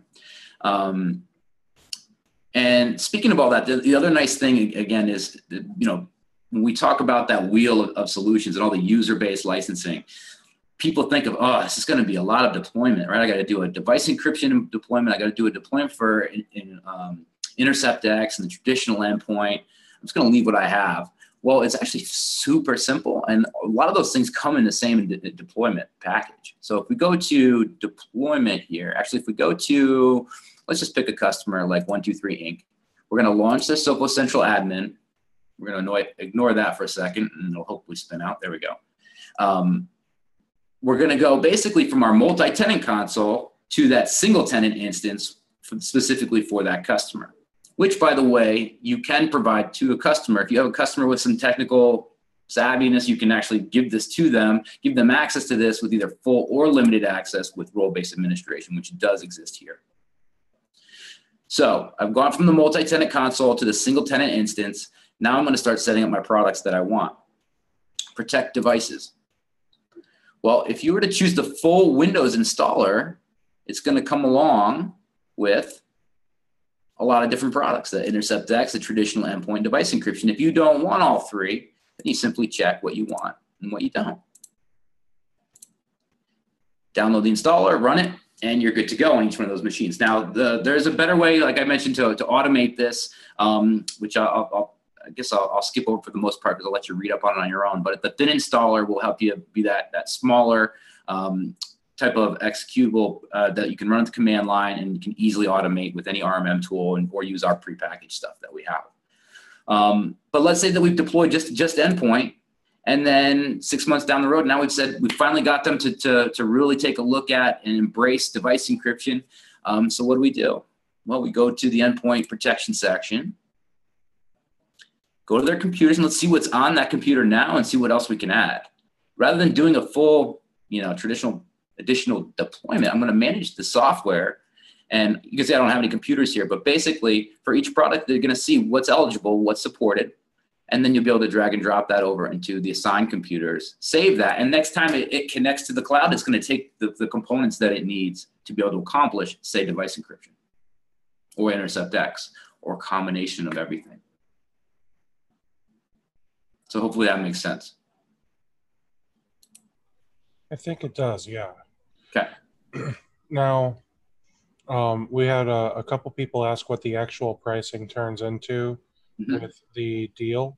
Um, I I have the the price list up and filtered. Is it okay if I put that on the screen? Um, yeah, I mean, um, I can show it to you. I got I got right here. Oh, you do have okay. Yep. yep. Yeah. So if we um, and and by the way, if you pull the price sheet from the uh, partner portal, it's it's a little clunky. Um, so uh, um, if anybody that wants mine that I kind of customize here, let me know, and, and it's a little bit easier to follow. Um, so for endpoint advanced at the 1,000 user band, we're looking at a dollar fifty for intercept. What, what? Sorry, sorry to interrupt. If you um, if you want to make it not hurt people's brains, not not tiny. I, no, no, not well that too, but um, I I clicked that little uh, drop down, uh-huh. and I I filtered. Gotcha. So I would filter the quantities, the minimum quantity to a thousand, and the maximum quantity to forty nine ninety nine. Yeah. Which uh, you can do here. And that was super easy. Oh, gotcha, gotcha, got you, got you. So minimum is a thousand. Is that right? Yep, and that gets you close. Yep. But, but I mean, even here, so basically, the the discount is on all this blue stuff right here. Yep, exactly. Yep, yeah, everything here: device encryption, email, mobile, and endpoint advanced. So uh, again, to recap, central with the promo that we're we're talking about here at the 1,000 user band, you're looking at a dollar fifty for endpoint, a dollar twenty-two for Intercept X, 84 cents for the device encryption. Standard, I wouldn't recommend. It's kind of going away. Just basic AV. It's probably a bit and for, for 30 cents more, I mean. Yeah. You know, and central email is that Reflexion style email, cloud-based email product for spam protection. And then mobile, which is true EMM for $2.37. These things here. Um, so anything else? So like the the Phish Threat, mm-hmm. that is that is not the one dollar price because that's not yellow or that's yellow, not blue. Correct. That's correct. the that's the minimum quantity one at that point. Uh, right. So yeah, correct. Unless we talk about band jumping, uh, which we're going to do offline.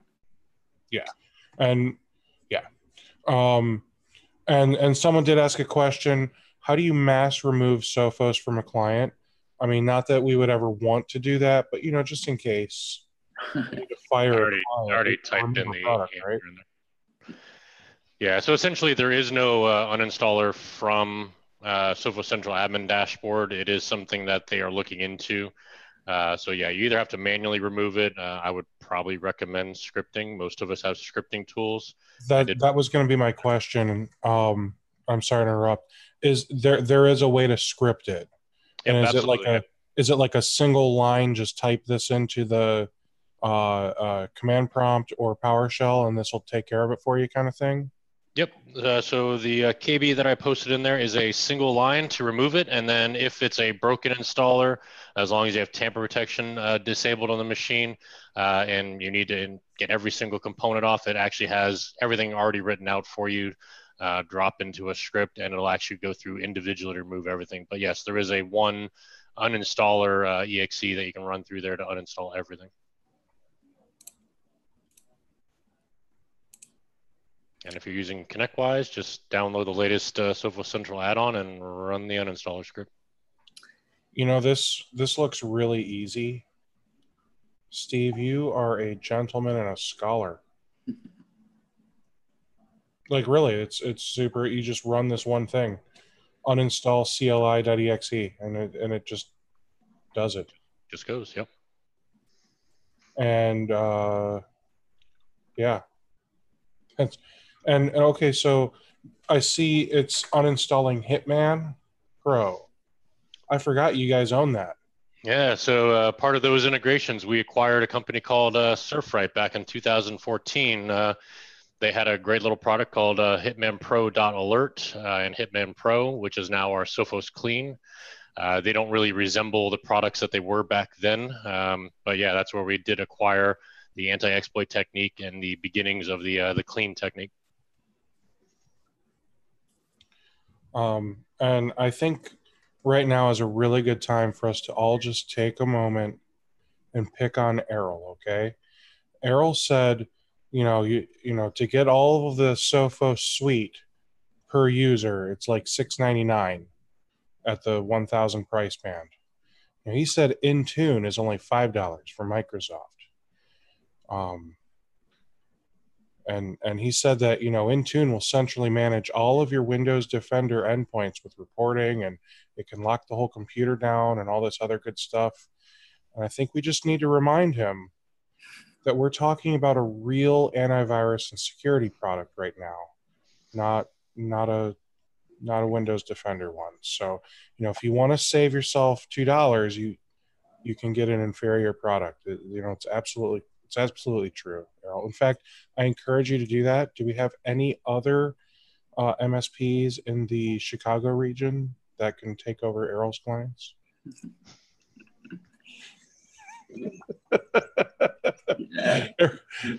Errol Errol's a member, and and we pick on each other a lot. I pick on him almost every webinar because he brings up this Intune nonsense. No, and, and, you know what though, it's it's all of it's very valid, and and um, you know there there are a lot of arguably different ways to accomplish similar things. Um, I just uh, find, at least with my partner base, they like just the the established company with with Sophos. Not that Microsoft's not an established company, but for the specifically for the security space, and um, and then everything bringing bring it together into the dashboard, being able to consolidate, and then having the, the products work with each other. That's really where we see our the draw from partners. And can you do it in other ways and accomplish a lot of similar things? Probably, absolutely. Um, but everyone's got their the tools they like, and um, we feel like if you give ours a shot um, to use it, in, in especially in, in real environments, that uh, that it'll shine above those. Because I don't really see Intune out there in the wild with my with my other partner base. Like it's not something that I run into as a competing product. I, I wouldn't think so. Someone else, someone asked Errol, "How's that Intune XG UTM product?" yeah. Poor, You know, you you you opened the door for that one, my friend. Which is also a good segue um, I do I do want to talk about the firewalls and kind of how it works from a licensing standpoint and how easy that is too. Because this is another very attractive thing about the program. Um, so as I mentioned earlier, you can license them monthly, pay as you go, but you got to buy the hardware up front. So the initial thing that you would need to do, obviously, would be to size the right firewall. Uh, we do have this nice sizing guide here that I can bring up and show you. Here's a you know actual pictures of the appliances, but every appliance is the same under the hood from a feature standpoint. No feature differences from the smallest to the largest. Absolutely read through this document to understand kind of what are your power users versus regular users. This is absolutely an oversimplification, but it's good for you know audiences like this where I can really go quickly and say, hey, I have got a small organization, an SMB customer with, say, 15 people, 15 users. Um, I want them to be running the next generation firewall functionality. Which firewall do I want to look at? Well, of course, you want to take into consideration power users versus non power users. I'll let you guys read through the guide on that. But if I'm running Enterprise Guard here, which is our next generation firewall functionality, you could see if I've got roughly 15 users or so, I'd be right here in the one XG 115 model. Would it be better for me to updo, you know, overdo it a little bit to the XG 125? Yes, absolutely. The, you know, oversizing is always better, obviously, in the firewall world. So let's go with the 125. How do I get that? How do I get it into working order? Well, first thing I do is I go back to my pricing sheet here. I go to the appliances section and I find that firewall. The one series just got a new rev. So that XG125 Rev 3, the SKU is right there. I ordered that through my distributor, Ingram Micro, Lifeboat Distribution, D&H, or Chartec. Okay. And so we've got that one to it. We know that it's $795 MSRP. And we know because we're silver partners, we're essentially buying this as a reseller, that my discount is going to be anywhere between 20 and 40% depending on volume and my partner level. When I say volume, I mean you can get deal registration on this, but not at $795. That MSRP is too low for deal registration. Deal registration is actually going to get you 40% discount off of that MSRP, but it has to be $5,000 or more MSRP. So what do I do? I buy more firewalls and I register that deal under my company name. I own those firewalls. I place them at my cu- customers. One or two may sit on a shelf for a period of time. Um, but that's fine. You know, spares and things are always great to have. So, um, in other words, can you buy onesie twosies? Yes, absolutely. Um, if you're a silver partner, that's 20% discount off at MSRP. If you're a gold partner, that's 25%. If you're a platinum partner, it's 30. But $5,000 worth of, of MSRP gets you 40% off. Um, so take that into consideration. Uh, if I now now I want to figure out how I'm going to license it and what that's going to cost me. So I'll jump back over to my SKU tab, and let's just say that we're just starting off and we've got only got our first one one to to 20 something devices. So we're not we haven't reached the 25th firewall yet. So that means we're going to find that 125 enterprise guard from 1 to 24 devices, not 1 to 24 devices behind it, 1 to 24 XG firewall devices in my fleet, roughly $22 a month. All right, so I paid 500 bucks or so. I don't know what it comes out to be after 40%. So 795 $795 minus 40% on the, um, for the actual bare bones hardware, $22 a month to license it for as long as I want to license it. That's reasonable. Yeah. And they're uh so I I was going to to uh, uh Earl, what do you use like firewall.com or something like that? And that I was able to get some really good helpful information as to like, you know, how how many users should I expect to put on this device and that type of stuff. Yeah, yeah. Firewalls.com is great for that. Don't ever buy a firewall from as a partner from firewalls.com, however, because on paper they will be the partner and the only entity that can manage them without a license transfer, which is very, very annoying. So don't ever do that. Um, General, don't do that. Yeah, but yeah, they do it. They're they are a high volume, you know, e e shop. So it's uh um they, they do have some good documents out there on usage user stuff. Very cool. Yep. Um, now licensing it is going to be very so we have the firewall we registered that firewall. Now we can jump back into our partner dashboard go to our firewall section find the serial number of that firewall pull the drop down and give it its license. Here are the options enterprise guard full guard full guard plus or enterprise guard plus or none. That creates an order in our system that produces a license file to you. You put that license file on the on the firewall and the lights come on and, and, you, and you get all the features of full guard or whatever you have licensed on there. And if everyone's interested in, in the, the feature matrix, it's going to tell you what is full guard versus enterprise guard and enterprise guard plus, etc. We have that for you here as well. This is my handy dandy kind of feature matrix. And it goes above this uh, on the document, it goes into higher detail on what each one of these things really does. Um, but enterprise guard is going to be probably your go-to. That's the, again, the, the one that I see the, the most out there. It's IDS, it's IPS, it's traffic shaping, quality of service control, WAN link balancing and failover. All your VPN options are included, even in the base license there. Um, you've got content filtering, gateway AV, layer seven application awareness, everything included in Enterprise Guard. Now, um, we, we have like just a couple minutes left. Yeah. Um, all right. So you said 40%. So standard. We we just got signed up. We're a partner. We're, we're Flex. We mm-hmm. get forty percent off MSRP through Disty. That's correct on just the hardware side. The the monthly right. licensing is all is what it is, right? Okay, so Dave just said twenty percent. 20 uh, so sorry so 20% would be your standard discount if you're a silver partner correct but okay you can piece together enough product to, to get that dollar amount up to, to $5000 msrp you get 40% off that whole order. That was the 5,000. Okay. Yeah. So if, if an individual order is 5,000 MSRP or more, yep. then we get 40% off. So we get an extra 20% for buying extra stuff.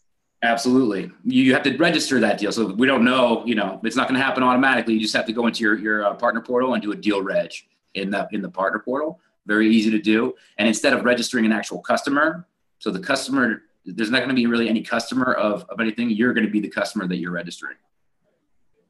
Perfect. Now, with that said, um, firewalls.com is selling it at MSRP. So right. it would be really foolish for somebody, Errol, to uh, to be ordering these firewalls from firewalls.com instead of going to Ingram Micro, even if the the Sophos MSP firewall manager lets you put that firewall in that you ordered from a different partner. Uh, because you're you're spending too much money. You're spending money you don't need to be spending by buying it from them instead of through Disty. Maybe maybe they figured out that problem, um, but yeah, to my knowledge, they're not a distributor; they're a partner. So when they buy from us, they're getting they're getting that discount, and um, and then on record they are the partner you are the customer so oh okay so he's saying that the clients want to buy it online not through him Ah. So the client is buying it from firewalls.com, but then he's providing the license for the the oh. monthly enterprise guard plus and all that. Oh, bad, bad idea. I agree. I, I don't disagree. Travis doesn't see a penny of that. this is all this is all Errol's fault, is really what we're getting down to. Yeah. No, um, more importantly though, um, yeah, you're not seeing a penny of that, right? So you could be right. absolutely getting uh, margin there and, and um, having that as a, a, managed firewall. So um, I cannot believe we've been doing this for, for just under two hours. Mm-hmm. Um, we do have to call it, my friend. Yeah. Um, it's been fun. Do you have any, any final words of wisdom for us? Uh, no, sign up. Uh, Sophos.com forward slash MSP. And um, wherever you are in the world, country, whatever, we'll um, find that and, and, get in touch with you um, and mention that uh, you, you know you found us here, and we'll get that those bands jumped accordingly, and um, and get you get you rolling. And our, our goal is as a channel only organization, and my goal personally for all my partners is to get you fully up to speed on everything so that you don't need us anymore. Meanwhile, we have more than too many resources here for you as well. Very cool. And um, I am going to reach out to you and see if we can do anything for the XGs or the Phish Threat um, for MSP webinars as a whole, mm-hmm. just because I would love to get everybody on like a full Sophos stack. I think that would be amazing. Yeah. Um, so I'm I'm gonna keep I'm gonna keep trying to beat you up and, and see what I can do for everyone. Right, yeah, we'll, we'll, but, we'll, get people involved that can uh, yeah. take a look at it and what that would look like. But yeah, let's do it. Very cool. Thank you so much, Travis. Uh, thank you for doing this. Thank you for being here. Have you been looking for a way to stay focused on your goals and grow your MSP? Accountability groups from Rocket MSP can help. We offer weekly accountability sessions that meet online with a group of your peers. Your success begins with accountability. Go to www.rocketmsp.io to join your accountability group today.